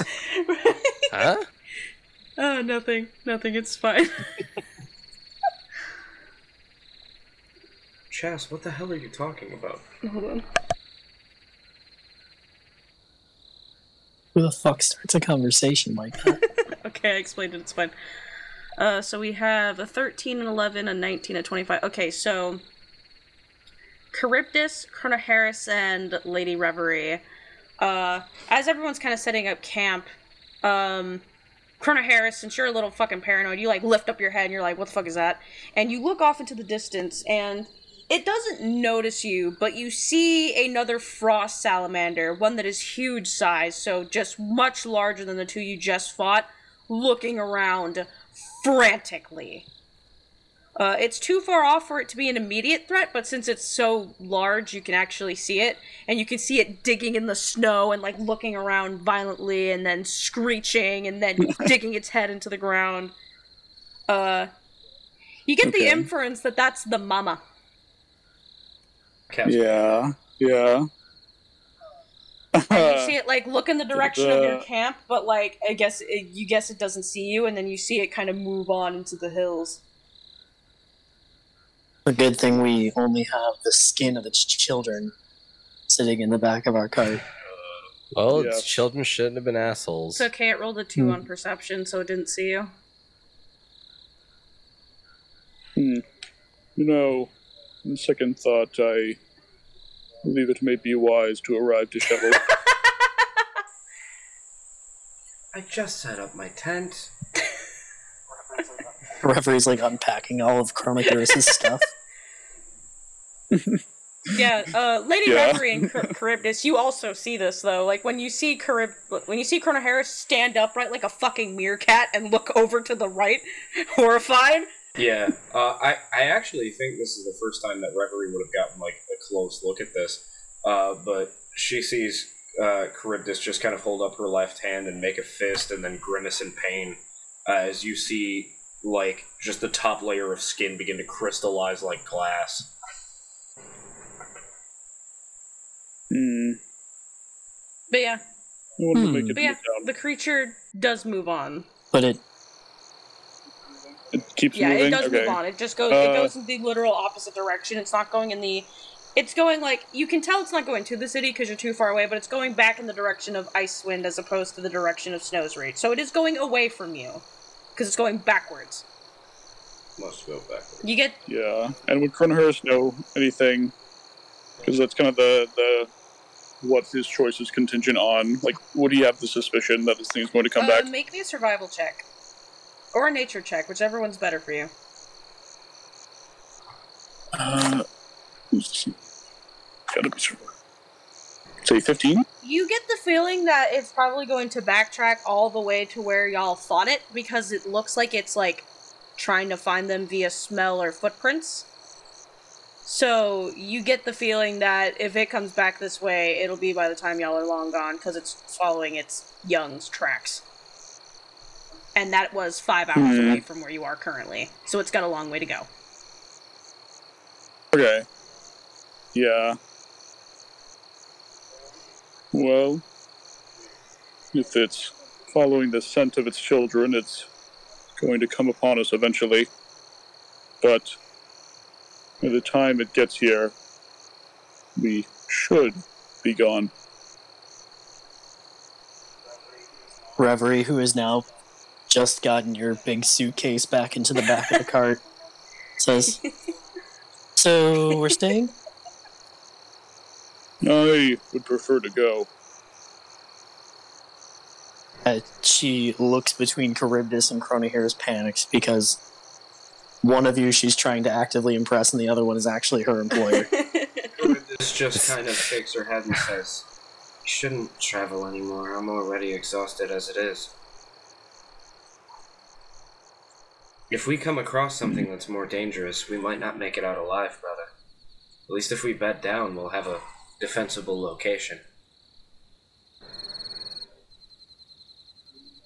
Hmm. Chrono Harris uh, being incredibly confrontational, prepares to respond, but seeing his exhausted sister, he will hold his tongue. Very well. Fucking one of the horses is just chilling with Maria, like fucking headbutting her. Take the suitcase out again. Uh, do we want to set up watch for the night? Charybdis is going to help All right. Reverie um, with the suitcase thing. Does uh does Winfrey make us food? Um, yeah, in exchange for some hit points, please. Uh, How many hit points would you like? Um, I'm down six, so I give you six.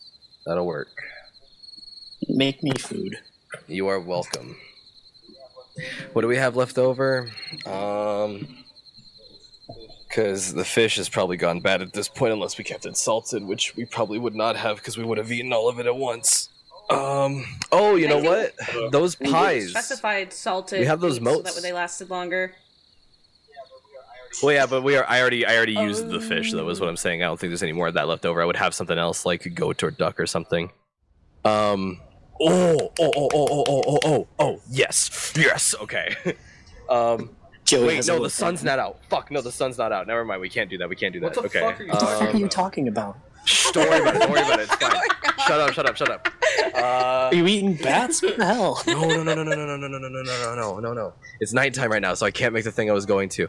Um, speaking of which, um, So confused. He can't cook that meal for another Uh, night night. Win Winfrey, yeah, one more night night, one more night night. Um, Winfrey's gonna look over at Charybdis and she's going to say, "Oh, that reminds me. You want to assist me, right? Part of the contract and all that. Well, next uh, time it's sunny outside, around uh, afternoon if possible, right on the dot. If you could let me know when the sun's highest in the sky, I need to know because I'm going to forget. Now then." and then she's gonna grab um those uh she's gonna grab those moats that um we had from uh what's his face chronoheris or chrono sheriff the, the the the previous time um do we have any of those left or are they all gone Yeah, Chrono Harris made a bunch last time. We have about 30. Okay, so she's going to use half of them to make everybody like some tarts before bed, basically. Which God. fruit are you using? Using. Ooh, uh. Probably apple. Apple works best for tarts. Huh? Winfrey, I'll look make it me a. God, what did I say cooking was again? I hate that I forget this every time. Survival. 20. Yeah, Winfrey, you make these like you make them so good that you even can quickly like make them like kind of n- nice visually, like they're a little decorative. So they're like palm-sized little tarts that even if they're really small, they're actually very filling and very sweet. Yup. Get some. Get. Some, I, I even get some confectioner sugar that I got that doesn't exist in this uh, current point in time just yet because no one's figured out how to do that, and I'm gonna sprinkle them over the top. It's gonna be great. Make some sh- Winfrey, why did you put crack on my apple tart? make some sugar with the powderiest of snow and what sprinkle is this it on strange top. white powder? It's sugar. Shh. It's not sugar. It's sugar. It's moon sugar. Hey, It's cool sugar. It's gay baby sugar anyway. Uh, gay baby sugar. That's just no, no. That goes on. so So y'all sleep until the morning. What's your watch order? Uh, so we have uh, two free hours, six hours of sleep. Therefore, Well, Chrono Harris. as an elf, as an elf, Yeah. Maria, Maria can take more than. Um, as an this is for my thing. So I'd like to transcribe, identify while yeah, we're you here. can do that while resting. I'll take Yeah, first okay. watch. Uh, Chrono Harris will take second watch, And can he take an hour before he rests to Yeah. begin transcribing? Okay. And then Maria will take the last Yeah. watch. Yes, I think Maria Um, can take about we do over the last watch. Winfrey, Chrono Harris, and then Charybdis and Reverie, and Maria can take the last two, so the people with bad uh, perception checks at least have someone else watching too. Uh, Um, Dr. well, the reason up I was with you. The reason I was saying that that I would take the first watch is because I've been basically sleeping the entire day after that fight. Winfrey's a warlock. Yeah, fair enough. Yeah, so So I have all my shit back, and then as soon as I start my rest, I'll have my shit back again. yeah, so Winfrey takes first watch. Yep. Yes. Nothing happens during your little rest. Uh, Oh, good. Second watch goes fine. Third watch. Uh, if I may, when Winfrey wakes up Chrono Harris for him to take second watch, uh, before Winfrey retires, Chrono Harris will go, uh, Winfrey. Hmm. He uh, reaches down into his notebook, rips up a scrap, folds it. This is the pancake recipe. And he, uh, he seems reluctant to give it up, but he holds it out to you. Uh, I wouldn't want to plagiarize your work. Aww.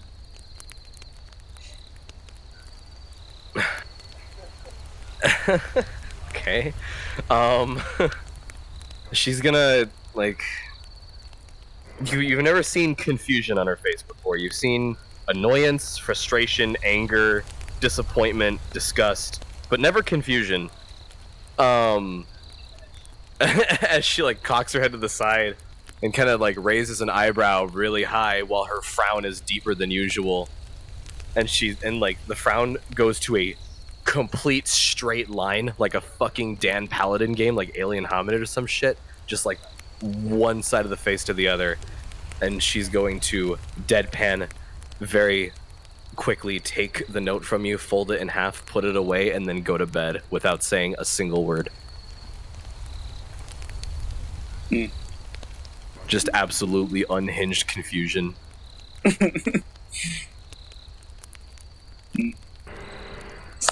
Yeah, and then here's. Make me a perception check. Caption. Come on, baby. Uh, Dr. Agartha is watching along with Chrono Harris. Did you get any yeah, go benefit ahead from and roll that? it at advantage. Save you from making two rolls Oh, yeah. reason. I would rather give you advantage and be like, okay, roll for yourself. Now roll for Dr. Agartha.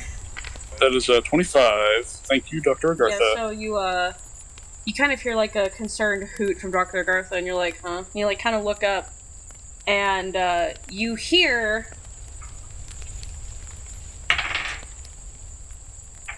but are not seen, thankfully for you. You hear the large flapping of wings and you see a shadow dip down kind of close to y'all but off center and then sort of dip down into the ground. You assume to grab something and then fly back up into the sky. And then go off into the distance uh, on the opposite direction of Icewind, but still going backwards. Uh, the creature you saw, you saw in the shat as uh, mainly as a shadow, kind of uh, blanketed by the sky above it. But then, when it passed over your campsite ever so slightly, you saw your fire light up the underbelly of white scales and plating that looked like crystallized ice. You just saw Wow, the dragon pass by overhead.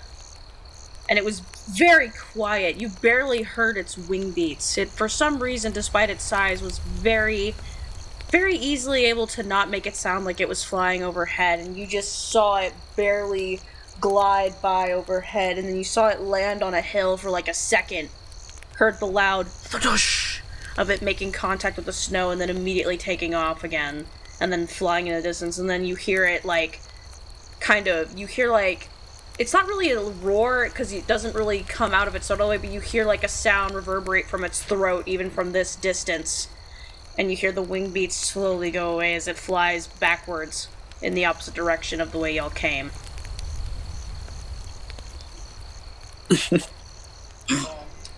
calm, cool, collected. As soon as the wing beats fade, Chrono Harris has a panic attack. A very calm, cool, collected panic attack, mind you. Yeah, no, no, it's like it's like a gallon of sweat just leaks out all at once.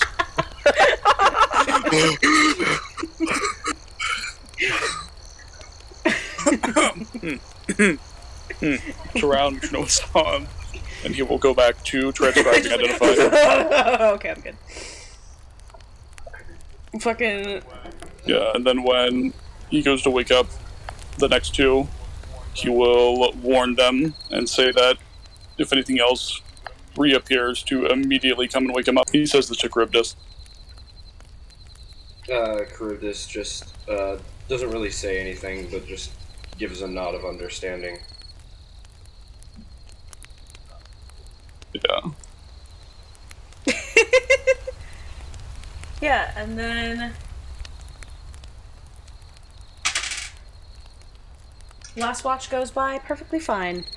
Uh, Charybdis and Reverie, it was two of you, right? Yeah. You sort of like are sitting down and you watch the sun. It's a. Sorry, it's Charybdis and Maria, and then next round it'll be me Okay. and Maria. Just so we're Yeah. clear on, On uh, Charybdis and Maria's watch, you both see the sun slowly start to crest over the hill. Not quite reaching day yet, but by the time it becomes uh, Reverie Maria's watch, the sun has started to slowly rise into the sky, making everything look a very light shade of lilac. And then for Maria and Reverie's. Oh, interesting. Um, both Maria and Reverie, I would like you both to also make me perception checks. Where's the damn rolls? There's. It's uh, 18. I guess there's only two of us, and I need to. Alright, Maria. Ooh. So we got a nat 20 and an 18. So you're both kind of sitting down uh, with whatever awkward chit chat, mainly instigated by Reverie, and you both see in the distance, kind of towards the city, this very like uh, bright sort of glow of light come from the distance. You can't quite see the city from here, but you know that that's the direction it's in. And you see this bright green glow, and then you see like a beam come out of it, and then like sort of flourish into this like, um, pardon me, this synthetic uh, aurora borealis, and it spreads out over that area of the city, and you can tell that it's just like sort of whooshing around, and then it's like dissipates into a wave of clouds, and then everything goes back into normal. But nothing else happens. That's weird, right? Uh, Reverie, make me.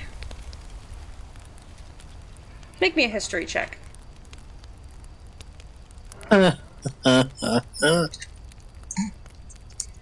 I'm tempted to give myself disadvantage. Uh, it's a 17. So, Reverie, you actually get a memory when you see this. And you see, Oh, shit. Uh, from someone else's perspective, looking up uh, this uh, visage of walking down streets that look like they're made out of pure crystal, um, pure blue illuminated crystal. It's like very early in the morning, the sun isn't even up, you can't even see it over the buildings, and you see it from the perspective of Runner uh, her looking up and seeing it and then nudging another person that actually looks like an adult version of the tiefling you saw in the memory on the boat. Um, who, rather than being a little boy, is now a grown-ass man. Uh, and you see Runner nudge him and point up, and then they both look up smiling. Uh, and then the memory fades. Yeah, you like you hear Runner's voice go, Hey, look at that! I've never seen licenses warning displays before this.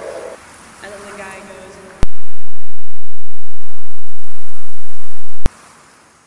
Then the memory sort of fades out after that. It is another bittersweet memory. Um, do I get an impression? No, fuck it. I'll just ask her. Um, I'll like whisper to myself. Um, how long ago was that, love? uh, you kind of see flashes of a calendar, and it flashes to uh, Hydrus on a date that would have been five years ago.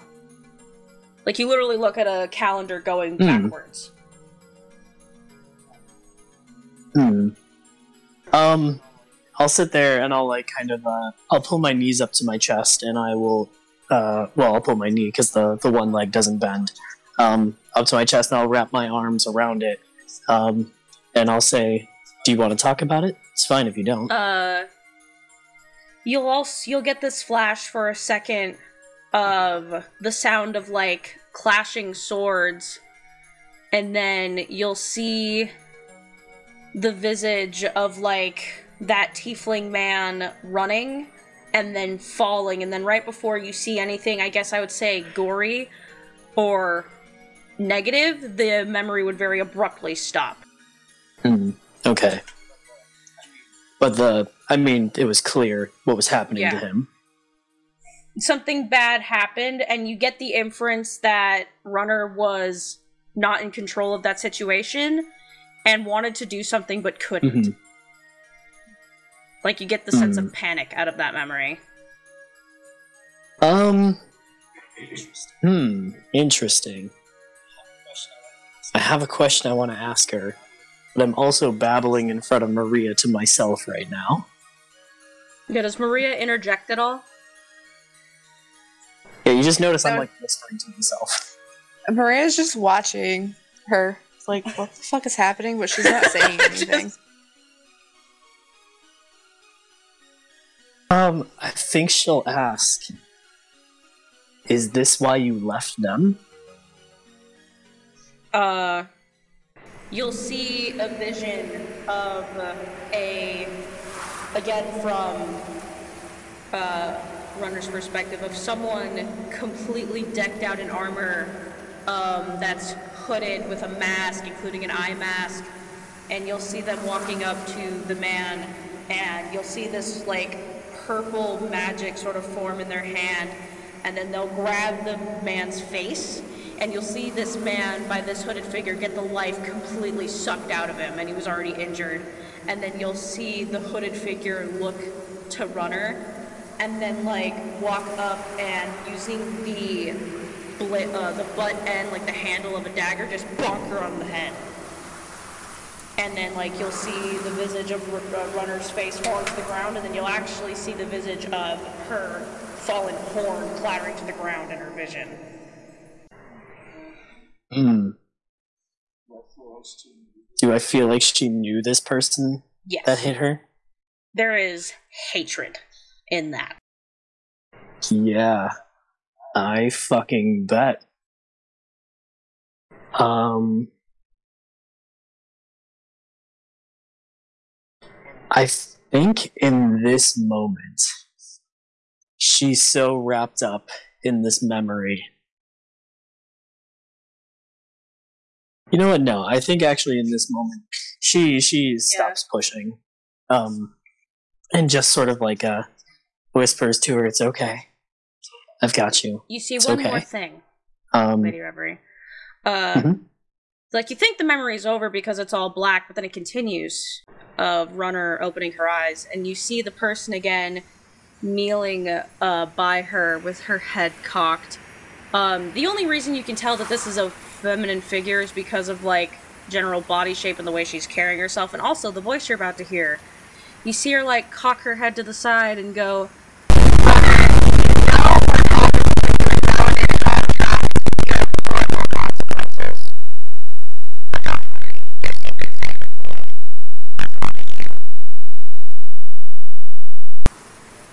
and then the memory ends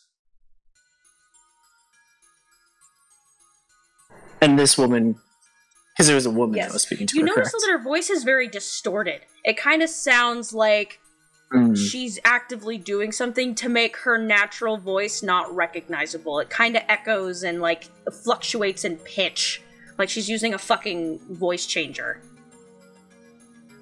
Yeah, it's not like um. There's not like a problem with a memory. This is literally something she yeah, was doing that at is an time. active thing. That is how the person's voice sound when Runner was experiencing this moment. Mm, okay. And she called her runner. That is also interesting and good to know, because runner told me that was not her real name. but now I'm wondering if I should not be using that name in front of people. Um, uh, at just the thought of Reverie thinking that, you get like this sense of like, it's fine. This person was a special case. Ah, okay. She'll take your word for it. Um, and yeah, I think she just sort of like sits there and holds onto herself, um, and kind of like rocks back and forth, and probably starts singing. Actually, probably sings like a little lullaby. Um, it's uh, it's in Sylvan, um, but it's something that uh,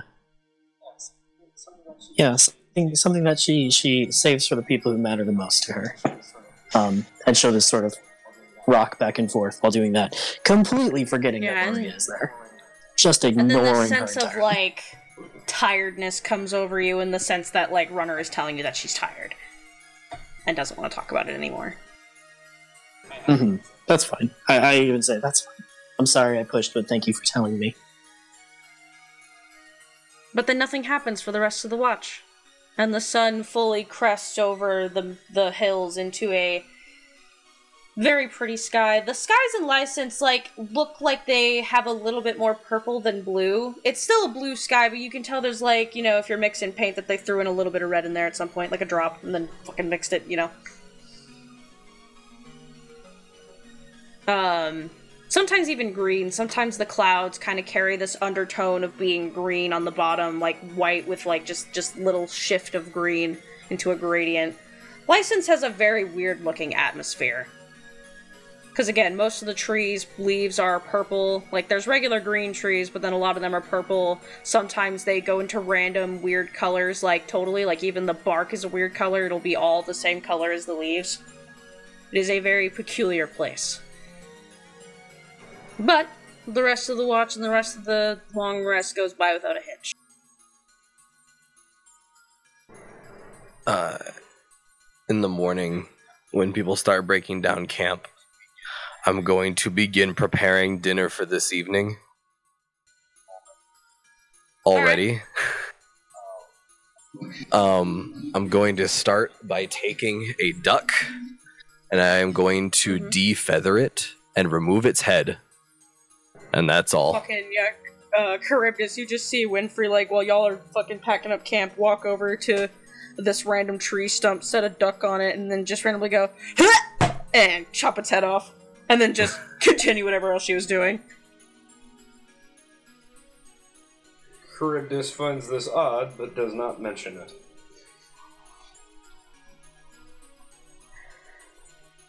And then do y'all make the rest of the trip?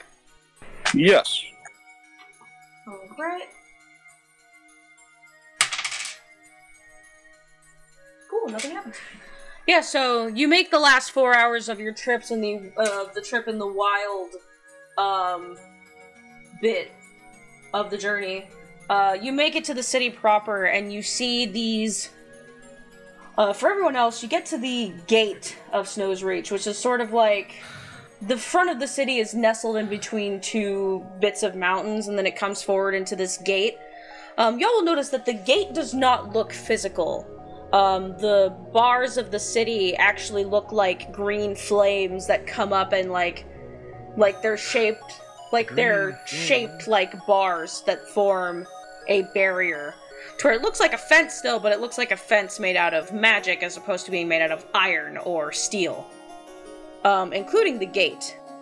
And you see two guards sort of standing in this. Uh, they look like they're standing in robes, uh, which would you would think is not very uh, practical. But when you get closer, you notice that they have uh, what you can assume to be mage armor, and it's just nearly invisible. But you can see the gleams of it sort of uh, breaking in the sunlight. You can see that they're shimmering that makes it not as invisible. And their weapons also look the same, like it's made out of these shaped flames.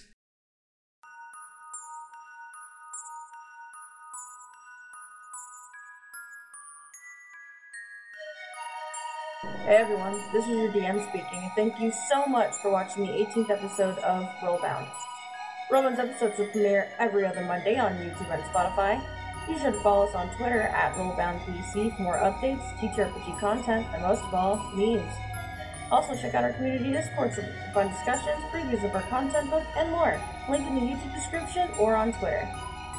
Rollbound's content book, Chastity Guide to Kelmer, is also in the works and set to debut in early to mid 2023. Updates about that also on Twitter.